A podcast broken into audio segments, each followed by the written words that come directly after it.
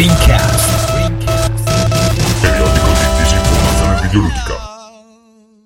Salve amici a casa, questo è Rincast 71, la puntata del ritorno dopo la lunghissima pausa estiva. Si tratta già di un episodio estremamente lungo, quindi bando alle ciance, lascio spazio all'ascolto.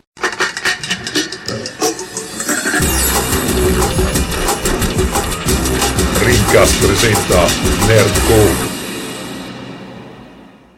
Cari amici a casa, questo è il Rincast 71, bentornati e um, Rincast è di nuovo con voi dopo una pausa estiva lunghissima. Con me ci sono Davide Moretto, ospite della serata. Ciao a tutti. L'ingegner Michele. Ciao sempre. Ferruccio sta facendo la cacca, arriverà prima possibile. Poi eh, il dottor Manhattan è in campagna e ci raggiungerà nei prossimi episodi. Uh, Vito Juvara uh, non sarà più con Rincast per questa stagione le motivazioni sono uh, svariate, potete leggerle nel suo blog vitoiuvara.wordpress.com. Noi speriamo comunque di riaverlo uh, perlomeno uh, in prossimità delle fiere grosse, cercheremo di lavorare in quel senso. Um, sono passati molti mesi, la pausa è stata dovuta a um, diciamo alcuni incomprensioni interne che come potete notare comunque non sono state appianate ma abbiamo deciso di continuare eh, lo stesso con Rincast perché è una cosa che um, ci piace fare. Um, ovviamente um, ci rendiamo conto che uh, verrà a mancare uno dei membri fondamentali della, della trasmissione ma uh, confidiamo insomma che uh, possa continuare a uh, piacervi. Um, allora, uh, io direi intanto uh, benvenuto Davide, parecchi episodi Grazie. che non sei con noi, com'è stata la tua estate? Ma molto piacevole, ehm, sono stato in vacanza, mi sono divertito, ho giocato molto con la roba mobile e mm, tutto bene, tutto bene, devo dire che me la sono goduta alla grande. Sì, sì, grazie. Va bene, Michele, tu? Io abbastanza bene, ho lavorato ma sono riuscito ad andare a fare una bellissima vacanza in Sicilia, ve la consiglio a tutti e se ci fosse Ferruccio gli farei venire la malinconia. Anch'io sono stato in Sicilia. Mm, io ho sempre cercato Beh, di organizzare una vacanza in Sicilia con Ferruccio, ma eh, non ci siamo mai riusciti anche perché adesso con due marmocchi credo sia difficile eh, coordinarci. Uh, io ormai è più di un mese che eh, lavoro, quindi non uh, condivido con voi questi eh, recenti ricordi eh, di dolce vacanza. Però uh, sono stato uh, recentemente alla Gamescom uh, di Colonia e questa volta non come visitatore, mi è capitato di essere in passato un visitatore um, a altre fiere tipo la Nordic Game per Rincast o comunque per, per, altri motivi. Questa volta sono andato dalla parte degli sviluppatori, quindi magari possiamo um, parlarne un po' meglio. Voi ragazzi che l'avete vista da casa, che impressione avete avuto, Davide? Allora, devo dire, prima di tutto mi ha fatto molto piacere che Colonia stia diventando, cioè, tutto sommato, ha, non dico che ha quasi il peso delle tre, però eh, tutti sono arrivati a fare le loro conferenze in maniera molto pesante. Ecco. Eh, sinceramente eh, ho apprezzato quello che è stato presentato, soprattutto da Sony. Eh, insomma, mi è piaciuto l'andazzo che si sta, sta prodigando verso l'uscita delle console. Uh, non ci sono state grosse novità eclatanti, però insomma conferme la data di uscita di PlayStation 4, il fatto che Xbox supporterà gli indie, insomma piacevole, una cosa molto piacevole. Sì, non è stato un, un, buco. Ecco, io, diciamo. devo, io, devo, dire che eh, allora, vabbè, ne ho vista pochissima, poi ne parlerò meglio perché essendo lì in zona, comunque ero confinato, dovevo fare delle cose, eh, certo. non potevo vedere esattamente cosa stava succedendo. Eh, peraltro, quando c'è stata la conferenza Sony, stavo volando a Colonia e quindi anche quella me la sono persa. Però mi è sembrato, comunque, recuperando un po' le informazioni nei giorni successivi, che eh, si stia configurando questa Gamescom eh, come una una fiera che per importanza va a posizionarsi sostanzialmente subito dopo le tre. Eh, ormai il Tokyo Game Show mi pare che sia diminuito molto come, eh, come peso specifico mm-hmm. e in Europa perlomeno ormai credo che sia de facto la, la più importante. Michele, tu come, come la vedi? Ha avuto, ha avuto l'impatto di, di avere finalmente mostrato qualcosina anche in Europa perché ognuno aveva la sua. Avevamo il Tokyo Game Show che in teoria dovrebbe diminuire sempre di più proprio, proprio, diciamo, la propria portata, come sta facendo da parecchio tempo, le tre che si sta portando una fetta di, di, di europei a, a non, non, considerare, almeno per quello che ho visto io, come una fiera importante, perché tutto quello che viene mostrato sono servizi aggiuntivi e, e uscite e appunto funzionalità che noi non vediamo, mentre in realtà eh, la Gamescom sembra più orientata a quello che sono diciamo i nostri gusti, tutto quanto. Ehm, mi aspetto che ci sia eh, qualche riconoscimento di più da parte di eh, Nintendo, quando in realtà per ora ancora non abbiamo visto niente. Quello forse sarà il, eh, diciamo il, il, riconoscimento finale, anche considerando che alle tre hanno avuto appunto questa polemica del ci saremo, non ci saremo, non ci sono stati, però erano poi presenti sullo show floor. Eh, alla Gamescom ancora eh, questo non mi sembra che sia avvenuto in maniera così eh, costante.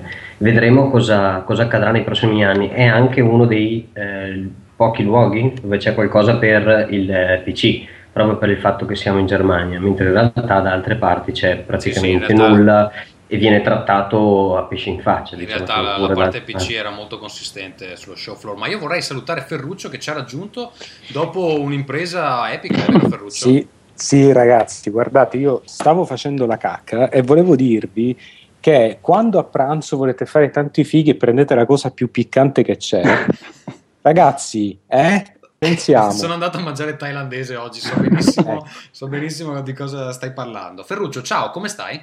Beh, eh, ok. Com'è stata la tua estate? Sono andati tutti in Sicilia tranne te, a, a quanto pare. Eh, ma mica è tanto una bella idea andare in Sicilia tipo a luglio, che c'è un caldo della Madonna. Però, però, però, però, no, ragazzi, campagna inglese, eh, sì, inglese una fava, svedese, eh, scusate, mi sono dimenticato dove dire. Ehm, molto bello, molto bello, c'è stata, è stata una, un'estate piena di sole, Stoccolma d'estate bellissima, è piena veramente di... E perché c'è stata questa pausa drammatica, Ferruccio? Di cosa è piena? Ciao Ferruccio, sei tornato? Sì, ho, ho, detto figa ed è caduta la linea. Non eh, sarà la censura svedese che ultimamente sarà l'NSA che ci spia Ferruccio. Che sappiamo che, che, gli svedesi sono degli amiconi de, dell'NSA, è vero? Eh sì, a quanto pare per, per spiare la Russia, la Svezia fa da testa di ponte per gli americani. Ma sono cose belle, in politica estera la Svezia ha veramente il pisello dell'America ben piattato in bocca. Va bene. Comunque, sì. per, per uh, ritornare un attimo uh, in argomenti più consoni a Rincast, um, tu come l'hai vista la Gamescom? Cosa sei riuscito a vedere? Cosa ne pensi? Ho visto uh, un, pezzo, un, pezzo, di conferenza Sony e poi vabbè, ho letto le news in giro. Beh, mi sembra che abbiano, abbiano mostrato tutti veramente tanto, cioè davvero siamo a livello delle tre. Come per quantità e qualità delle, delle cose presentate. Ehm, nulla, tan- tanta roba bella, io sono, sono pronto per questa nuova generazione. Hai già deciso cosa comprerai? Ma eh, guarda, que- nel paese in cui vivo non è che ci sia molta scelta. Se uno non vuole aspettare fino alla primavera 2014, deve ah, prendere. polemiche, eh? Beh, effettivamente, effettivamente, Microsoft ha, annunciato che anche qui non lancerà l'Xbox One, quindi effettivamente il Natale lo lascia, almeno nei paesi del nord, lo lascia a PlayStation. Il Natale, ma sei mesi buoni, perché si parla di marzo-aprile, quindi... Sì, sì. No, no, ok, sei mesi no, quattro mesi. Um, quindi sì, prenderò PlayStation 4 all'uscita, ce l'ho già, già prenotata e insomma. A che sì. prezzo sta da te? Perché da me sta a 50 euro più del prezzo ufficiale, infatti mi sta girando i coglioni. Maniera... Uh, aspetta, aspetta, aspetta, il prezzo ufficiale in euro è 399. 399. Qua sta a 4,49 dappertutto. E allora qua hanno fatto eh, a 3.900 corone che in euro, perché fanno questo cambio 1 a 1 bellissimo, che in euro sono 448. Ecco, ecco. uguale, uguale. Sì. Va Posso bene. dire solo una cosa? Beh, vai a prenderla in Svezia. Sì, per risparmiare un euro. Eh, vai Dave. No, è che eh, secondo me i publisher, eh. anche Sony e Microsoft, avevano bisogno di avere una conferenza europea pe- forte, perché per esempio Microsoft ha tirato fuori dal cilindro il fatto di eh, chi fa il pre-order di Xbox One in Europa gli regalano FIFA 14, che per uno appassionato di calcio è, uno, è, una cosa che rischia di spostare anche gli acquisti, senso... Mm, fallo, fallo alle 3. Come? Fallo alle 3, non serve a nulla farlo alle 3. Esatto, sì, sì, no, infatti anche Sony comunque, Sony a me non risulta che abbia annunciato un'uscita giapponese, una data, invece in America e in Europa l'ha già annunciata, quindi uh, ormai il mercato europeo è diventato talmente forte che è ovvio che avere una, confer- una, fiera così grossa, così importante per loro è fondamentale. Peraltro Sony, eh, devo dire che vabbè, ovviamente la Gamescom era completamente nelle mani di Sony UK mm-hmm. e, e, tra l'altro si è notato anche in questa cosa che hanno detto che um, per esempio il gioco che sono andato a presentare io con, con Housemark, ho scritto un articolo in merito su, su Players, se volete, se volete, leggerlo, lo trovate su www.players.it. Um, ehm, il gioco che, che, che, abbiamo portato come housemark, si chiama Resogun, sarà gratuito per gli, um, gli abbonati PS Plus insieme a eh, un'edizione eh, particolare di Drive Club Mm. e eh, l'offerta per il momento è stata confermata solo, con, uh, solo, per l'Europa, non è ancora confermata per gli Stati Uniti. Infatti ogni tanto mi chiedono se, se l'offerta vale anche per gli USA, ma non ci hanno ancora confermato. Quindi Sony molto aggressivamente sta puntando all'Europa, magari anche sapendo che c'è questa cosa che Microsoft praticamente gli lascia eh, strada libera in tutta l'Europa dell'Est, nell'Europa del Nord e si concentrerà solo sugli Urali e la Kamchatka. ma... no, no, no, gli Urali e la Kamchatka, ma si parla della Polonia, c'erano quelli di The Witcher 3 che eh, come si chiamano? Red no, eh, Project. Project Red che eh, Project Red si chiama? CD Projekt. CD Projekt, non so cosa sto pensando. Grazie. CD Projekt che stavano incazzati perché non sapevano neanche se potevano lanciare il gioco nel loro paese, insomma. E... Fra, l'altro, sì. fra, l'altro, Sony c'ha anche una, un vantaggio strategico che è dato dal, ehm, dal, fatto che tutti i servizi aggiuntivi di cui si diceva prima eh, di Microsoft, che in teoria dovrebbero essere parte del valore aggiunto di, uh, di Xbox One, non sono o comunque non saranno disponibili all'inizio in, in Europa, esatto. quindi è un, una posizione strategicamente forte in Europa per, per più motivi, non solo il lancio. E sì. poi diciamolo che giocare. Ma non fare queste pause, queste pause d'effetto Ferruccio. Cioè, dammi un attimo di preavviso che mi metto a fare altre tu cose. che poi, ti distrai. Poi mi tocca, mi tocca, entrare. Scusa, Dave, vai pure. No, dicevo che, e poi giocare finalmente con PlayStation Vita seduto sul cesso a qualche gioco, a mega gioco per PS4 in streaming sarà una goduria. Ma infatti, le persone squallide come me che hanno, che naturalmente vabbè, a casa portano la gonnellina, ma insomma, in genere vivendo con una compagna bisogna fare anche dei compromessi, esatto. sanno benissimo che la televisione c'è fino prima, cioè dopo un certo orario. Esatto. Eh, quindi mh, questo, questo, fatto di poter giocare i giochi PlayStation 4 su PlayStation Vita non è da sottovalutare, almeno per quanto mi riguarda. No, no, per me è una killer application proprio. Eh. eh allora, anche secondo me, anche secondo me è una, una, una, bella cosa, anche vabbè, ovviamente sarà limitata all'ambiente domestico, un po' come il pad del Wii U. Um, mm. Perché dubbi, cioè, credo che tecnicamente sia anche possibile fare lo streaming uh, internet perché si può fare anche con la PSP mi pare però poi effettivamente non so quanto si no. può giocare fuori di casa con quella cosa là ehm, solo che sarà da valutare come risolveranno il problema della mancanza di bottoni perché eh, ho notato ultimamente non so se avete scaricato per esempio la uh, demo di Killzone Mercenary sì. eh, c'è la demo multiplayer e effettivamente la mancanza di bottoni si sente, nel senso che per, uh, ad esempio nel, nel, nelle mappe deathmatch, insomma, sì. quelle lì, per correre bisogna fare il doppio tap sul retro e tenere il dito um, tappato, diciamo. Sul... No, amico, no, amico Gatto, è veramente un minchia, basta premere il cerchio esatto. mentre stai camminando. Esattamente. No, non si, si accuccia. Quella, allora, si può, no, si, quello, si può quello se lo fai da fermo. Quello se lo esatto. fai da fermo. Ah, sì? Se stai cam- sì. Okay. Se lo fai cam- anzi, io prenderei quello come un esempio di un buon adattamento dei controlli per, ehm, per insomma, con l'eliminazione di due, di due tasti.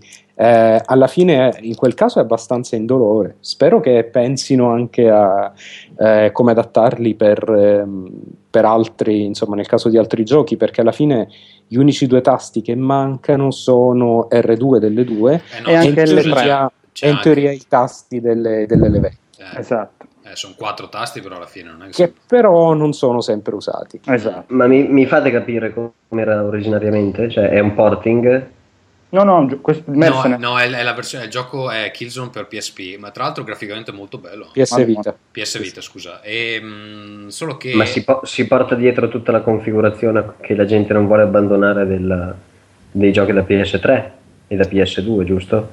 Più o meno. Sì, sì, più o meno è quello, solo che io adesso mi, mi dicono che si può fare, ma eh, c'è, c'è un modo per correre invece di camminare normalmente, per correre nelle mappe che, che, eh, coinvolge la, la pressione del- dello schermo posteriore e secondo me è estremamente scomodo, magari ci, ci ti puoi anche abituare, però sto Quanto pensando in, in prospettiva che i giochi che su PS4 utilizzeranno tutto il controller, secondo me saranno un po' difficili da poi giocare eh, in portabilità. Si vedrà.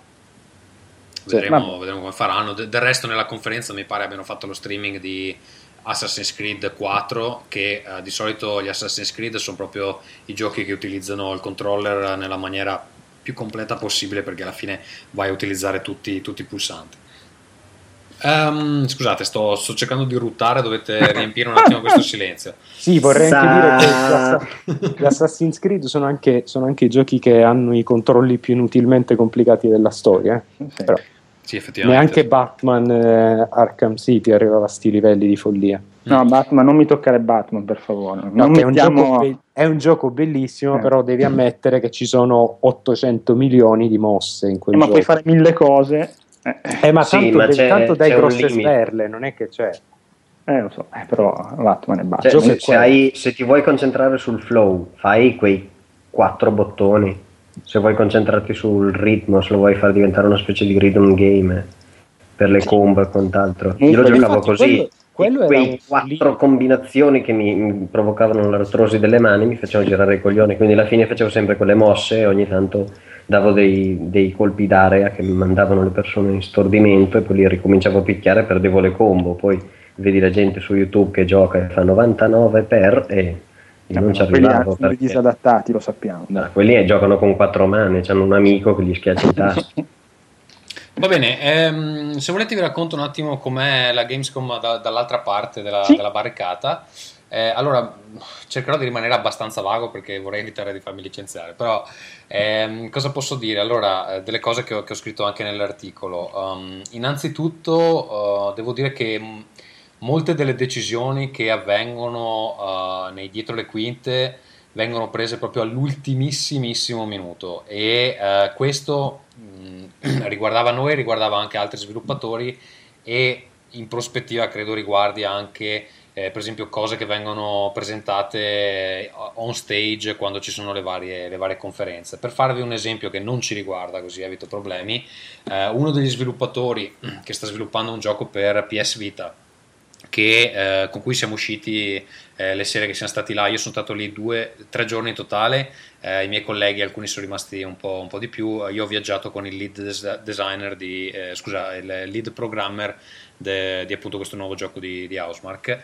Ehm, e niente, uno dei- dei- di, di questi personaggi che veniva a cena con noi, un ragazzo inglese, eh, era stato convocato a Colonia con l'intento di presentare eh, nelle nostre, noi, noi- noi- diciamo Housemark ehm, presentava insieme ad altri sviluppatori indie eh, in una stanza separata appunto i titoli di punta per eh, PS4 e PS Vita eh, in categoria indie.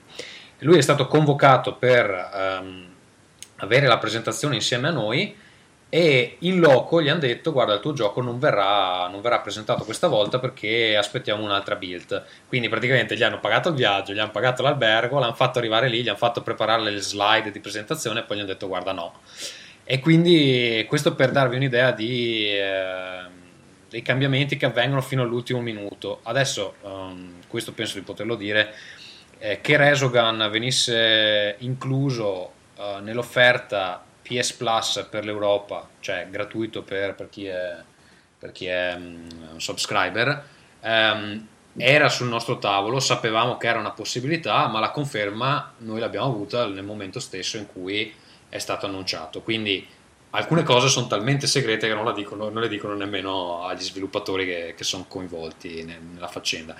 Eh, non so se si tratti di appunto mantenere, cioè penso che sia anche per evitare fughe di informazioni E in altri casi mi sembra che proprio fino all'ultimo non sono sicuri di eh, quello che è pronto si può mostrare eh, prima de- della, della, presentazione. Il demo che noi avevamo lì in fiera, eh, il, il, lead programmer che ha viaggiato con me, che si chiama eh, Harry, eh, lui è rimasto a programmarlo fino a 5 minuti prima del, di prendere il taxi per andare all'aeroporto. Ah, complimenti, quindi bel testing, bene, benissimo. No, no, vabbè, era, era, una, era, una, ovviamente era una build del gioco che già funzionava, eccetera, però fino, all'ultimo, licenziano, fino all'ultimo minuto, non ci, dura. Fino all'ultimo minuto hanno cercato di aggiungere elementi o di uh, migliorare, de, o, non so, togliere dei bug, adesso non so bene che cosa, che cosa abbiamo fatto in, in questa build. Ha aggiunto il divertimento. Ha aggiunto un po' di divertimento, esatto. Però vi giuro, 5 minuti prima di prendere il taxi era ancora lì che batteva sulla tastiera. Gli ho detto adesso basta, adesso andiamo perché non è che possiamo andare qua a questa cosa. E poi la build semplicemente è stata mandata uh, via trasferimento e, e l'hanno, l'hanno, trasferita nei, nei, dev kit che c'erano lì, c'erano lì in, in fiera. Insomma. Ti faccio una domanda. Sì. Quindi, visto questa segretezza, il fatto che tutto viene de- molto viene deciso all'ultimo anno secondo, quando ci sono dei leak grossi, magari è evidente che qualcuno li vuole mandare fuori a livello proprio di marketing, probabilmente. Mm, guarda, secondo me ci sono anche dei, dei contrasti molto forti all'interno uh, delle... Allora, intanto fra le software house e, um, e chi, le, chi, le, finanzia, perché molte volte il reparto marketing del, um, diciamo, del publisher... Eh, non lavora in collaborazione con il reparto marketing de, della compagnia Ah. E quindi magari, cioè, vuoi mandare fuori un video e loro ti dicono no, non puoi, e gli sviluppatori si incazzano e dicono beh, noi lo facciamo uscire lo stesso, vaffanculo. No. e quindi cioè, ogni tanto c'è il fattore umano in mezzo che, uh, che è problematico. Uh, ti dico, um, Sony è molto Uh, molto molto attenta alla, alla sicurezza um, anche secondo me in maniera un po' eccessiva nel senso che um, il secondo giorno che ero lì secondo giorno di, eh, di fiera eh, avevamo delle interviste programmate con uh, i, i, giornalisti più, le testate più grosse. Abbiamo, abbiamo, incontrato Polygon abbiamo incontrato IGN anche in italiani abbiamo incontrato i ragazzi di multiplayer che tra l'altro saluto sono, sono anche passato a trovare Pierpaolo la mattina poi nel pomeriggio ci siamo trovati con um, Vincenzo Lettera e Antonio Fucito uh-huh. e, e, avevano organizzato una stanza dove effettivamente fare questa presentazione cioè apposita, loro potevano venire lì, vedere un attimo il gioco, c'era, c'erano delle bottiglie d'acqua, insomma una roba un po', un po più carina rispetto al, alla stanzetta insieme a tutti gli altri sviluppatori. E ehm, allora, intanto c'era sta paranoia che siccome il gioco girava sul, su un dev kit, um, hanno voluto nascondere il dev kit, che è una cosa mm. stupida perché comunque cioè, basta che, che, che, fai su Google dev kit PS4 e lo vedi. Però effettivamente, non so, magari non volevano che qualcuno si mettesse a fotografare il, de- il dev kit e eh, lo spacciasse per la PS4 per non creare confusione. Io adesso non so quale fosse la, la, la ragione dietro... Uh, tale, tale, segretezza, però nascondere il dev kit mi era sembrato un po' eccessivo perché effettivamente penso la prima immagine che ti esce se scrivi dev kit PS4 è proprio dev kit. Era uscito all'epoca, adesso forse era Destructoid, mi pare aveva postato la, la, prima, la prima, foto. E, e dopodiché, ehm, sempre per lo stesso motivo, per esempio in quella stanza lì non, non c'era possibile lasciarla perché avevano paura che qualcuno, effettivamente c'era un certo via vai di gente, avevano paura che qualcuno evidentemente potesse entrare, potesse fottersi, non so, il controller della PS4 o addirittura il dev kit intero. E quindi io cioè, ero lì eh, e non so, dovevo andare in bagno, non potevo. Cioè, dovevo rimanere. Era che fatta addosso. dovevo rimanere, mi sono fatto una cacca addosso, mi, mi ci sono seduto seduto sopra. Eh, quindi effettivamente a volte è un po', un po', angosciante perché comunque dici cazzo fammi andare in bagno, no? Dai, chi vuoi che si vada a fottere tutto il dev kit, però effettivamente se lo fanno magari a qualche punto è successa una cosa del genere. Quindi adesso no, scusami, chi è che, chi è che in, un, in, una cittadina con tipo 300.000 nerd assatanati che aspettano le nuove console, chi è che mai si vorrebbe fottere il dev kit? Ho capito, Nessuno. ho capito Ferruccio, però cioè, se non mi fai nemmeno andare in bagno, insomma, cioè, che cosa devo fare? Devo pisciare su una... No, allora, ah, Tommaso, tutte, queste cose qua sono, sono fatte perché eh, le cose sono già successe. Ricordi che tante delle policy della sicurezza sono create perché in le cose sono successe. Sì, Quindi Cioè, chissà quante roba hanno La fottuto. storia, la storia dell'iPhone eh, che era stato Esatto. che era uscito fuori, cos'era il 5, no? No, Sì, lasciato al bar. Vabbè, ma ogni Guarda. volta, ogni volta i cin- sì, quello è stato eh, la, la cosa più grossa, ma i cinesi comunque fanno sempre le foto in anteprima. Cioè, no, no, cioè, capisco che effettivamente Beh, possa il essere, razzismo casuale di Tommaso. possa essere un problema. No, beh, è vero, le, le fanno i cinesi e sono sempre loro a mettere le foto per primi. Quindi. Ehm, però sì, effettivamente mi è sembrato un po', un po' oppressiva. Per esempio, c'è, per esempio, c'è molto controllo anche sui video che, che mandi fuori. Eh, alcune interviste devi fartele, mh, come dire, te le devi far Fare rileggere te li devi far Sì, rileggere e devo- te le devono approvare. Quindi, secondo me, eh, quando ci sono i leak, eh, ogni tanto c'è qualche sviluppatore che sblocca e dice: "S- Sapete cosa? Andate a fanculo. Io, io questa cosa qua la voglio rendere pubblica, e, e- eccetera. E- che poi cioè, uno si immagina un publisher come un'entità che lavora in armonia perlomeno Eh, con, se, sì, con eh. se stessa. In realtà non è così, ci sono, ci sono delle fazioni interne che, eh, cioè tipo c'hai quello a cui piace il tuo gioco che te- ti vorrebbe spingere di più, quello che ha degli altri giochi da, da promuovere che ti dice no ma non far uscire niente perché abbiamo quest'altra cosa da... E quindi... eh, Come in qualsiasi azienda, alla sì, fine ci, ci sono delle lotte intestine e quindi lì eh, qualcuno prevale, qualcuno no e tu che sei in mezzo devi, devi adeguarti un po'. Io Sì. immagino, immagino anche che ci siano delle catene di, di comando per prendere una decisione, ci vuole l'ok di 17 persone. Perché, Ecco, quello è un altro problema perché quando ti devi far approvare una cosa urgentemente non succede mai, nel senso ci vuole una settimana È un minimo, minimo per, eh, per avere una risposta e se c'è bisogno di far uscire una cosa in 24 ore non, non si può fare. Però vabbè, sono gli svantaggi ovviamente di, ehm, di avere qualcuno che ti presta i soldi per, per- per fare il gioco. Eh, ovviamente se non vuoi tutte queste rotture di palle ti fai il gioco da solo, però devi anche trovare i finanziatori che non è, non è facile. Però devo dire che eh, effettivamente, almeno nel nostro caso, la spinta di Sony è notevole perché, vabbè, al di là del fatto che adesso sarà appunto incluso in questa offerta del PS Plus che ci garantisce già una base installata iniziale enorme, praticamente, anche perché mi, mi pare di aver capito che è gratuito per tutti i primi 14 il primo giorni. mese. Ah, sì. 14 giorni si compra il PS4, quindi praticamente chiunque si compri una PS4 al lancio può avere il gioco da subito. Ehm, E abbia, e abbia il PS Plus, una mossa più intelligente di questa. Non, Sì, non no. direi che non la potevano fare tra questo e, e- e cos'è Drive Club? Come si chiama? Sì. Sì, che però capi- da quello che ho capito è una versione un po' tipo ehm, che non ha tutto sbloccato, che se vuoi sbloccare tutto devi pagare qualcosa. È una versione Ma- diversamente abile. Sì. Sì, vabbè, ma intanto ci puoi girare, puoi vedere, Esatto, poi sì, magari sì, lo, sì. lo pianteranno lì, come Resogan, magari tutti lo pianteranno lì, nessuno vorrà vedere, però intanto avrai 4 milioni di installati. Ma una domanda, Sì. io che sono eh, iscritto a PlayStation Plus, no? io solitamente il primo giorno del mese apro il sito di Sony, del Sony Store eh, Entertainment per la pesca e mi compro tutti i giochi che ci sono nel, nel mese, no? così sono sicuro che non me li dimentico. Ah, Dato li, che- li scarichi, se vuoi dire. Ok. eh sì, perché così No, poi mi li- rimangono nel log. Sì, sì, sì.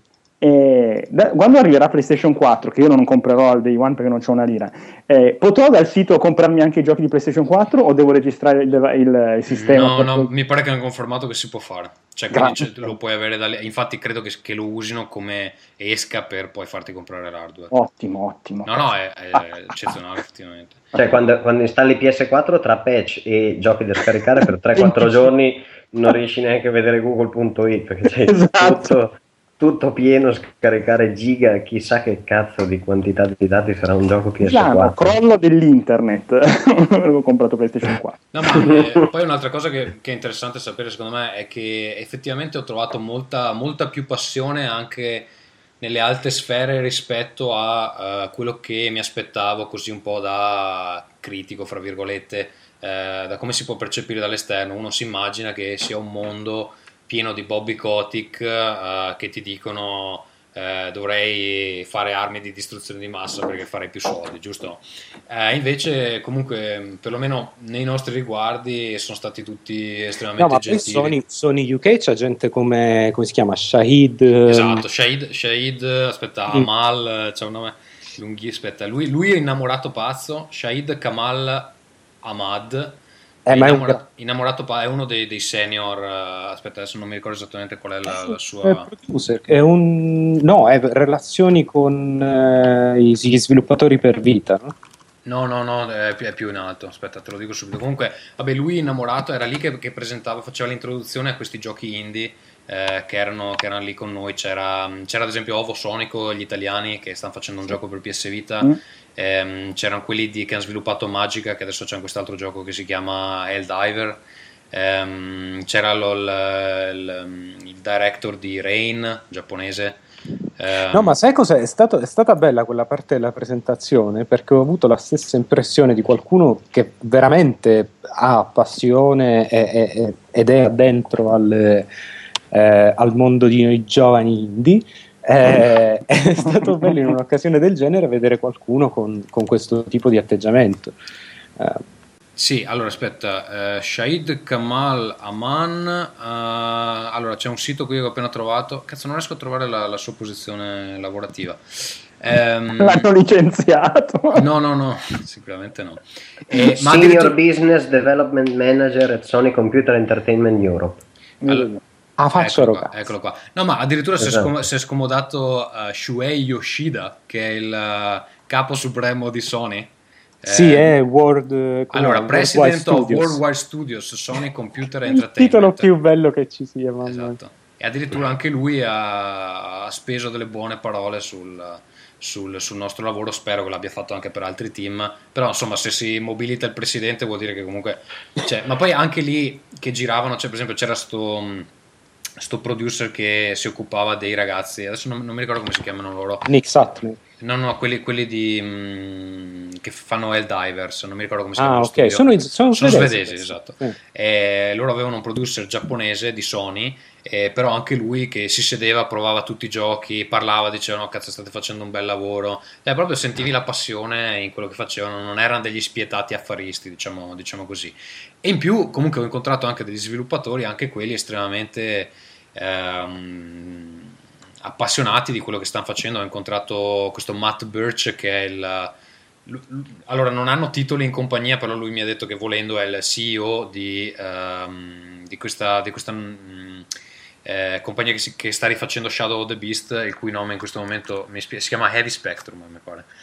Eh, e lui, eh, se lo vedevate durante le presentazioni, era uno che quasi si metteva a piangere, urlava al cielo, grazie di avermi dato questa opportunità e tutta la vita che sogno di fare il reboot di Shadow of the Beast. Speriamo che non faccia un casino, perché, perché il, non so, il, il, teaser che ha mostrato non è che mi abbia entusiasmato. No, molto. ma infatti cos'era? Era un filmato in CG o... Allora, lui dice che, allora, quello è un filmato, ma lui dice che, che non è così... Eh, è un target trend. Campato, campato in aria. Speriamo, a me Shadow of the Beast io ho degli ottimi ricordi di quando ero bambino, però non so effettivamente rigiocato Secondo adesso. me sarà una merda incredibile. Guardate che Shadow of the Beast era tanto bello perché aveva 13 livelli di parallasse su Amiga, ma era un dito al culo come gioco, eh, diciamo. Adesso non, insomma, io ce l'avevo su 12 dischetti, non mi ricordo neanche quanti dischetti erano, ma madonna. Uno per ogni livello di parallasse. esatto. esatto. Ma um, allora il, il, il problema della sua compagnia fondamentalmente è che um, è una compagnia di otto persone che faceva giochi per mobile prima. Quindi, e adesso gli hanno dato questo. E adesso gli hanno dato il reboot di uh, Shadow of the Beast. Quindi uh, sarà sicuramente un'impresa abbastanza ardua. Vediamo, io spero per, per il meglio. No, però scusa, è un'impresa ardua con otto persone camparci facendo giochi mobile. No, beh, ma sai, magari, cioè, magari il reboot che fanno è un, uno cioè, minore, una cosa un po' scaricabile, tipo quel reboot di Strider che, che si è visto, sì. di Capcom, eccetera. Io dubito che facciano l'equivalente di God of War, cioè non, non penso che con otto persone... non penso che con otto persone puoi fare, puoi fare quella cosa. Ecco. Comunque, niente, a me, cioè, al di là del fatto che non sono riuscito a vedere niente perché alla mattina stavamo mh, mm, dalle 10 alle, alle 4-5, stavamo in questa stanza a parlare con, con, chi veniva lì a provare il gioco. E alla Prenotata? sera poi, Prenotate le persone, le sessioni? Se, quelle più grosse sì, quelle più piccole ogni tanto passavano e parlavamo con loro così. Ma um, poi alla sera, cioè, avevi tempo di fare una doccia, uh, vai a cena e dopodiché andavano a bere perché ci è pieno di party in, uh, a Colonia in quelle serate lì. E poi i miei colleghi rimanevano a bere fino alle 3, alle 4, io Che bello, tutti fra maschi, che cosa bella. no, beh, a dire il vero c'era un, po' di, c'era un po' di giro. Effettivamente siamo andati al Nordic Party che girava a voce che fosse quello in città con un po' più di fregna, però no, diciamo che non mi stupisce la faccenda. Ma eh, mi dicevano che c'era un, un party dedicato a Saints Row 4 ah. dove avevano cercato di introdurre una tigre nel, nel party. Non so se sia vero, ma sembra Sembra, sembra verosimile, diciamo così. Ehm, e niente, insomma, cioè, comunque è una tirata perché ti fai 8-9 ore in piedi a parlare con la gente.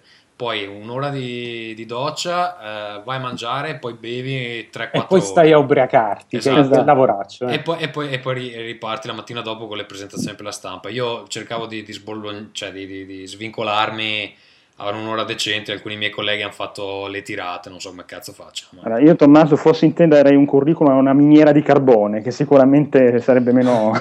no, ma ti dico, cioè, già, già, tre giorni, già tre giorni sono pesanti così, alcuni eh, colleghi che sono rimasti lì di più, sono rimasti cinque, eh, si sono ammalati durante il weekend, perché cioè, è ovvio che non puoi fare una settimana dove dormi tre ore a notte, è ovvio che non... O soprattutto se ubriaco fradicio giri nudo per la città, effettivamente, un raffreddorino. Scusate, ma, chi, ma, chi, è che fa queste cose da imbecilli quando ha più di vent'anni? Cioè... Ah, non lo so, io Vabbè, sarei... ma cioè, allora io lo vedo così, per molti, per molti evidentemente vedono le fiere un po' come la libera uscita, no? Che non, c'ha, non hanno le donne che gli rompono i coglioni eh, fra le palle e loro dicono vabbè allora adesso esco mi ubriaco. allora stanno le donne sbagliate. Mi ubriaco vado... effettivamente magari è quello il problema però, però secondo... cioè, io, io, la vedo così poi non so se effettivamente è così.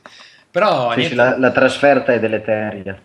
No no è, di, è divertente però dopo tre giorni io ero a posto potevo anche, potevo anche tornare a casa. Cosa è successo, amici? Siamo caduti di nuovo? No, ci siamo, siamo tutti. Ci no? siamo tutti. No, siamo diventati vecchi, non vogliamo più stare alzati di notte a bere.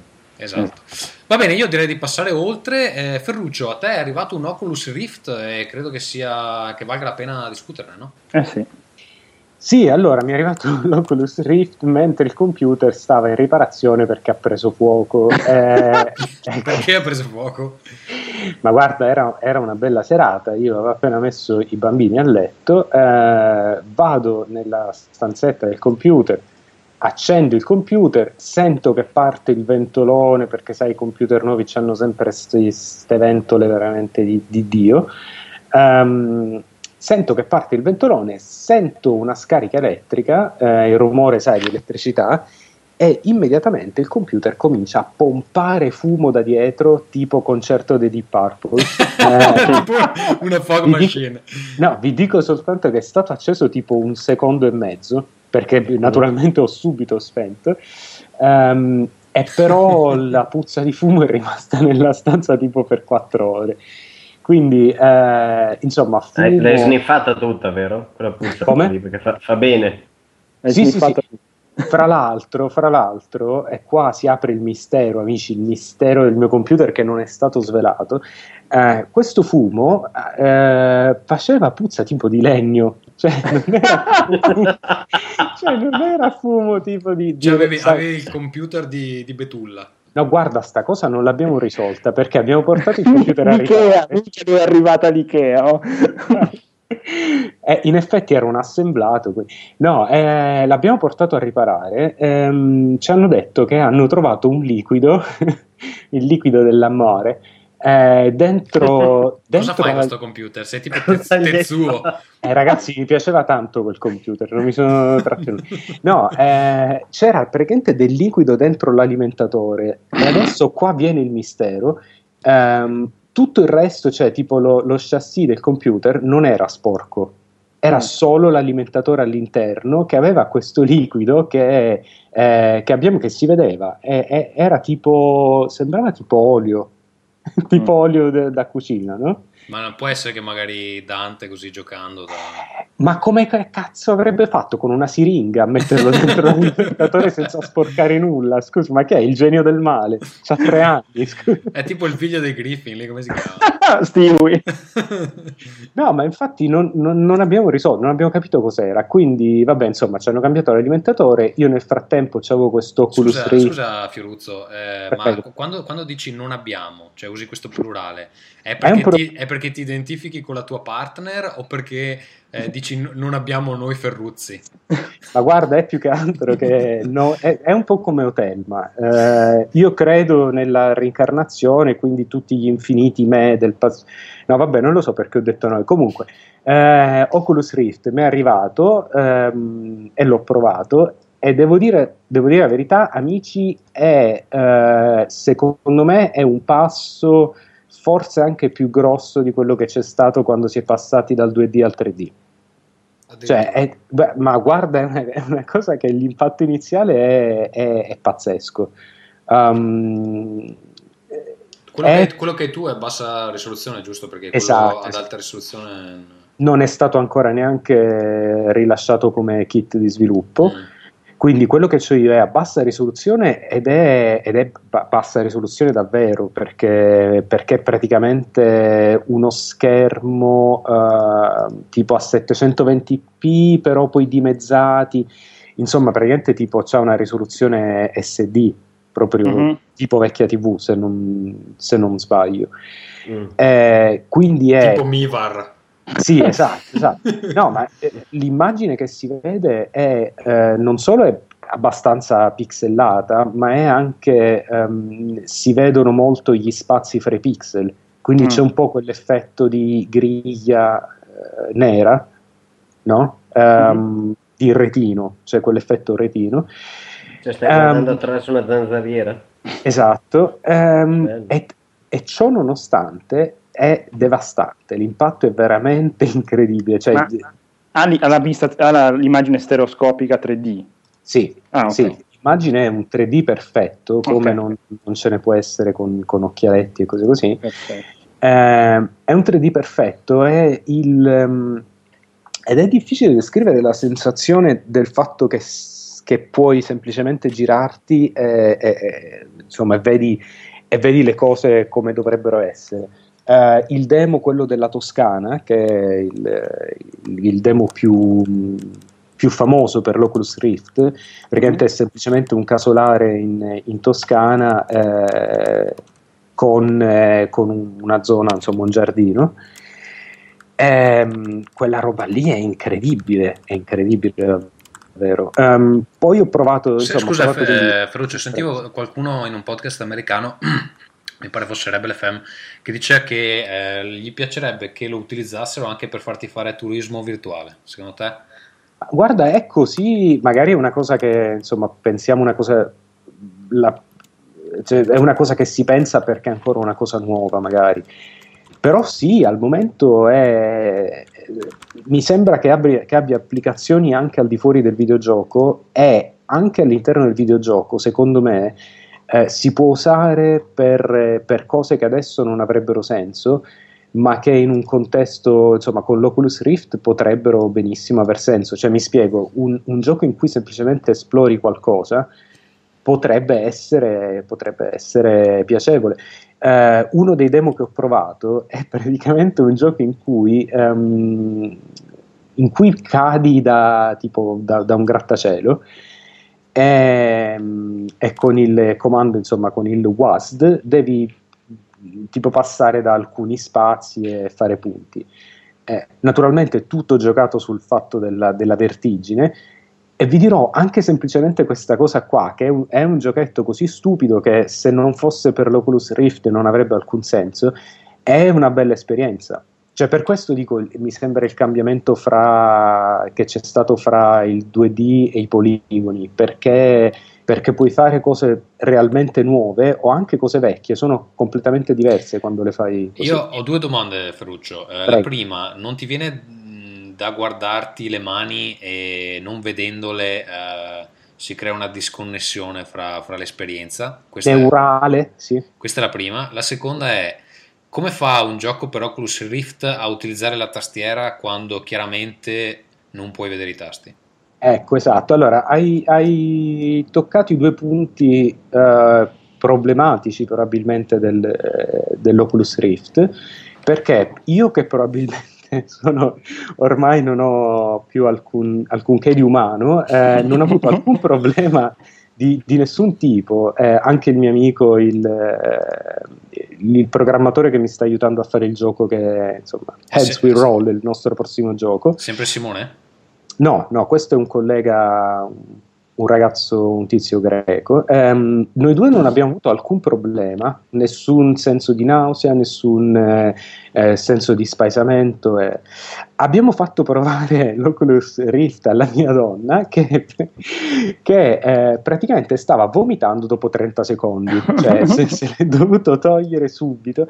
Magari era anche perché la, non era um, settata la distanza fra gli occhi, insomma, com- come si dovrebbe fare però per lei è stato proprio, cioè, c'era proprio un senso di nausea immediato. Uh, noi non abbiamo avuto alcun tipo di problema da quel punto di vista, però sento di parecchie persone che hanno problemi sia per il fatto, poi a quanto pare ci sono anche cose um, secondarie, tipo il fatto che negli FPS adesso n- non c'è mai il movimento della testa, no? non c'è eh, mai l'ondulazione. No, l'ondula- ehm, vi ricordate che alcuni giochi prima facevano il, eh, l'ondulamento della sì, testa? Sì, sì, eh, questo a quanto pare è una cosa che su Oculus Rift è positiva, però ormai negli FPS non lo fa nessuno. Quindi sarebbe una cosa che probabilmente verrà reintrodotta nei giochi per Oculus Rift perché aiuta, aiuta l'immersione. Per quanto riguarda invece i controlli, quello è per quanto mi riguarda il problema più grosso cioè, ehm, col pad, i giochi che funzionano con pad mh, mm, vanno un po' meglio, secondo me. Eh, però, però resta, comunque, resta, comunque, il problema che al momento non, ho, non saprei quale sistema di controllo sarebbe buono per l'Oculus Rift perché la tastiera, a parte il fatto che vabbè, appena te lo metti stai lì alla cieca a cercare dove è la tastiera, è una scena anche abbastanza grottesca però non... Cioè, per esempio, io posso spostare, posso guardarmi attorno sia muovendo la testa, sia eh, ruotando il mouse. Certo. Non è, non è una soluzione particolarmente elegante e, e, ti limita nei movimenti perché devi stare sempre in una direzione visto che c'è la tastiera davanti. Quindi secondo me dovrebbero fare dei guanti per realtà virtuale tipo tipo il tagliaerba, non so se vi ricordate. Bellissimo. Per poter avere un, un, un, un responso di quello che stai guardando, almeno sul tuo corpo. Come scusa? Almeno avere un responso sul tuo corpo e anche avere un feedback eh, tattile di quello che stai facendo, dici? Mm, no, no, basterebbe semplicemente poter qualcosa che non lo so, che dia, che rilevi i movimenti delle tue mani o anche in realtà qualcosa tipo un PlayStation Move eh, infatti, eh. io ho visto un filmato di una, una, demo tech, una tech demo abbastanza spinta dove c'era la stanza con delle telecamere eh, che, e tu avevi un giubbotto, cioè la persona che stava provando l'Oculus Rift aveva anche un giubbotto che praticamente faceva capire al sistema tu dove eri nella stanza e, uh-huh. e l'arma che impugnavi aveva le due palline tipo la mm, motion capture e quindi sì. il sistema riusciva a ricostruire, cioè nel gioco tu vedevi l'arma esattamente dove la stavi puntando perché praticamente il, il sistema di telecamere identificava dove ti trovavi nello spazio, no? E sì. vedere quella cosa era impressionante perché loro andavano, camminavano su e giù per la stanza, ovviamente senza avere ostacoli. Gli unici ostacoli erano nel mondo virtuale, è una figata, solo che mettere in piedi una roba del genere ma in teoria il move, il te- in teoria il move eh, rileva la posizione in tutte le direzioni e in profondità, anche in profondità, quindi in teoria basterebbe esattamente quella tecnologia che non è neanche particolarmente costosa, credo, ehm, per, per, fare qualcosa del genere. Voi come, come la vedete? Cioè, eh, Microsoft, Microsoft e Sony dovrebbero in qualche modo prevedere un'integrazione con l'Oculus Rift o eh, per il momento eh, dovrebbero lasciarlo al Beh. PC? Beh, il fatto è che al momento come, come qualità costruttiva e come complessità non è, non è, che sia una cosa particolarmente complessa. Eh? Cioè se voi aprite, eh, se voi guardate dentro l'Oculus, eh, togliete le lenti che fanno l'effetto, um, come si chiama l'effetto fisheye? In, uh, fisheye, credo che anche in ah, italiano okay. sia fisheye. ok, um, se togliete quelle lenti là vi accorgete che in realtà quello che c'è dentro l'Oculus Rift è uno schermo Uh, non due, un, un, semplice schermo che è piazzato all'interno, cioè non, è uno schermo da cellulare in pratica. Uh-huh. Eh, loro infatti parlavano del fatto che eh, è, poss- è, stato possibile fare la versione HD eh, perché gli schermi per cellulare in Cina sono diventati facilissimi da, da, da reperire a poco prezzo. Mm. Eh, sì. No, ma fra, fra, i due io mi vedo più Sony forse interessata sì. da un'integrazione perché Microsoft Sony, con il fatto del Sony non ha niente, invece eh, Microsoft ha il Kinect. Sony in, in realtà avrebbe il PlayStation Eye, ma è chiaro che è una cosa di secondo piano per loro. Ehm, appunto resta da vedere come poi riuscire a integrare perché da quello che ho capito tra l'altro giocare con l'Oculus Rift riesce meglio se stai in piedi è vero Ferruccio? Eh, oddio questa scena grottesca di me con l'Oculus Rift è che, che sulla sedia girevole, eh. no, la sedia girevole no, però sai cosa? Al momento l'Oculus, l'Oculus, Rift è collegato al computer da un cavo. Mm. Eh, quindi io non, non, mi sento molto tranquillo a muovermi più di tanto. Eh. Quindi, sì, se non cambiano questa cosa, cioè magari se fosse wireless, eh, sì. Cioè, ma secondo te per fare la completa realtà virtuale adesso cosa mancano? Dei guanti che ti riconoscono no, le braccia? Quello, no, ma davvero quella è l'unica cosa, perché, perché con una risoluzione maggiore l'effetto immagino che sarà ancora più, ancora più potente è, ed è, è, cioè, è, disponibile, è tecnologia di, di, neanche di alto livello. Quindi secondo me vedremo, secondo me il futuro è questo, poi magari non lo so, fra dieci anni... Fra, fra, fra quanti anni secondo te sarà mm, utilizzabile? Eh, Due, tre esatto. anni? Esatto. No, cosa, quando, quando, verrà lanciato? Eh. Eh, si parla del 2014. Eh. Eh, Ma io ti dirò, di tutte le varie periferiche, questa è una di quelle che mi interessa di più. Continuo a pensare che però sia una roba di quelle che socialmente appunto ti riducono a, una, a uno scarto, nel senso che me, mettersi la, la, mascherina virtuale in mezzo alla stanza, non so, non... Ma non è una cosa da salotto secondo me. Esatto. È una cosa no, da, no, da, cosa, è da, da metro, da No, secondo me. Ah, io, io, vedo un grosso. Allora, vedo una figata pazzesca in giochi tipo che a me piacciono tanto di corsa con Playseat, volante, Oculus Rift, ciao mamma, non mi vedete ah, più nella mia vita. Oppure una roba tipo X-Wing o Star Wars ecco, Rock esatto. Io ho provato, cioè, provato, un demo di un eh. giochino che era um, in una navicella spaziale. Eh, era è quello di CCP, eh, Valkyrie? Sai che non credo. Ok, perché uh, l'hanno, presentato, l'hanno presentato alla Gamescom ufficialmente. non credo che quello sia disponibile. Um, e questa, questa, cosa qui era probabilmente il demo migliore e l'impatto sulla giocabilità era probabilmente il più, il più forte che abbia visto fra i demo. Perché uh, quando sei in un gioco del genere ti viene naturale guardare oltre la calotta, quindi esatto. se c'hai un'astronave sopra la testa, basta che alzi la testa e la vedi. Eh, ed è incredibile come in questi giochi spaziali di solito l'orientamento sia un, un, grosso problema e sia molto ridotto dal fatto che puoi guardarti in giro. No, poi avendo il joypad, cioè non hai neanche il problema tanto del, del no, controller, esatto. insomma riesci a gestire. No, io invece vedo un grossissimo problema a livello di, di sicurezza, nel senso che cioè, acce- probabilmente ti faranno accettare dei disclaimer lunghi 50 km, non devi camminare, non devi andare sul balcone, non devi... Cioè, guarda, la realtà a me non è... No, ma anche poi se tuo figlio muore mentre indossi il... Cioè, il esatto. No, Io allora, sai cosa? Eh. Aspetta, eh. il fatto mm. è che al momento almeno eh. l'Oculus Rift eh, calco- cioè, calcola la rotazione, mm. non calcola eh, cioè se io faccio il movimento della testa tipo un pollo, sì. come, muove, come muove la testa un pollo? Non so mica se... avanti, avanti e indietro, ah, oppure okay. di lato, no? Sì. Eh. Io non, non, vedo, que- cioè quello non. non... Ah. Quindi non hai naturalmente la tendenza a muoverti più di tanto. Ho capito. Ora non so se questo cambierà. Se cambierà saranno cazzi perché lì tipo fai un movimento fa un movimento a destra è, il, eh, è la mensola delle, dove c'hai i libri, si infila nel, nella esatto. tempia, sangue ovunque, insomma. Però al momento non viene naturale fare questi movimenti. No, il problema è che tu sei isolato completamente dal resto della stanza. Cioè tu hai, ecco, io non lo proverei mai con le cuffie. Ah, ok, tu non, che non vorrei mai fare. Ti volevo chiedere appunto com'è l'audio.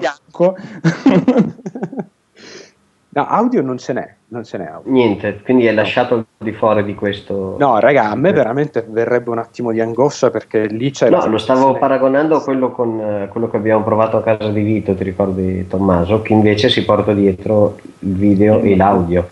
Non è una soluzione unica. Sì, eh però, no, però però quello lì effettivamente secondo me aveva anche un po' di problemi. Era un prodotto Sony, adesso non mi ricordo il modello preciso. Ehm, quello, cioè, secondo me non si adattava nemmeno bene a tutte le forme di testa, eccetera, no? Mm. sì, no, c'è anche il discorso che questo è una periferica che sembrerebbe per adesso eh, portata ai giochi, quindi il Ma discorso si, si del, può usare con gli occhiali, tracking. Esatto. Come scusa? Si può usare con gli occhiali?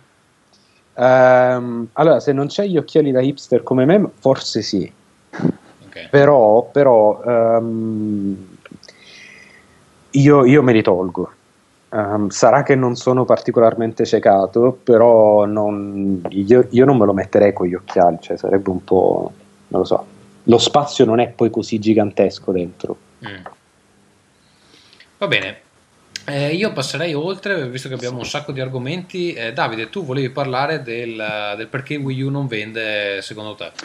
Sì, no, in realtà volevo solo portare all'attenzione, un- qualche settimana fa ero in un centro commerciale qua a Milano, ero da Saturn credo, e ho trovato un fantastico cartello eh, dove praticamente c'erano una matrice, roba da, insomma, da slide di presentazione di progetto di alto livello, dove c'erano i, cioè ci sono i quattro sistemi oggi in vendita da Nintendo per la casa, ovvero il Wii U nelle due versioni da 8 e 32 giga, il Wii e il Wii Mini, e praticamente con tutti i check dire ah allora il Wii U eh, fa il multiplayer di un certo tipo il Wii normale fa, ne fa un altro il Wii Mini non legge i giochi del Wii U ma uno ha 32 giga l'altro ha E non si 500 connette a internet.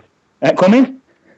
E il Wii Mini non ha nemmeno internet, giusto? Esatto, il Wii Mini non ha internet, però il Wii U va sulle shop, mentre il Wii normale va sul Wii Shop, cioè una roba... Ah, un- un- un Sì, come, come- come se, come se l'utenza cas- casual sapesse la differenza tra eShop e... No, ma poi dimostra anche, dimostra anche il fatto che nonostante Nintendo avesse in teoria il sistema più semplice, sono riusciti a fare peggio di, eh, eh, di Microsoft e Sony al passaggio della generazione.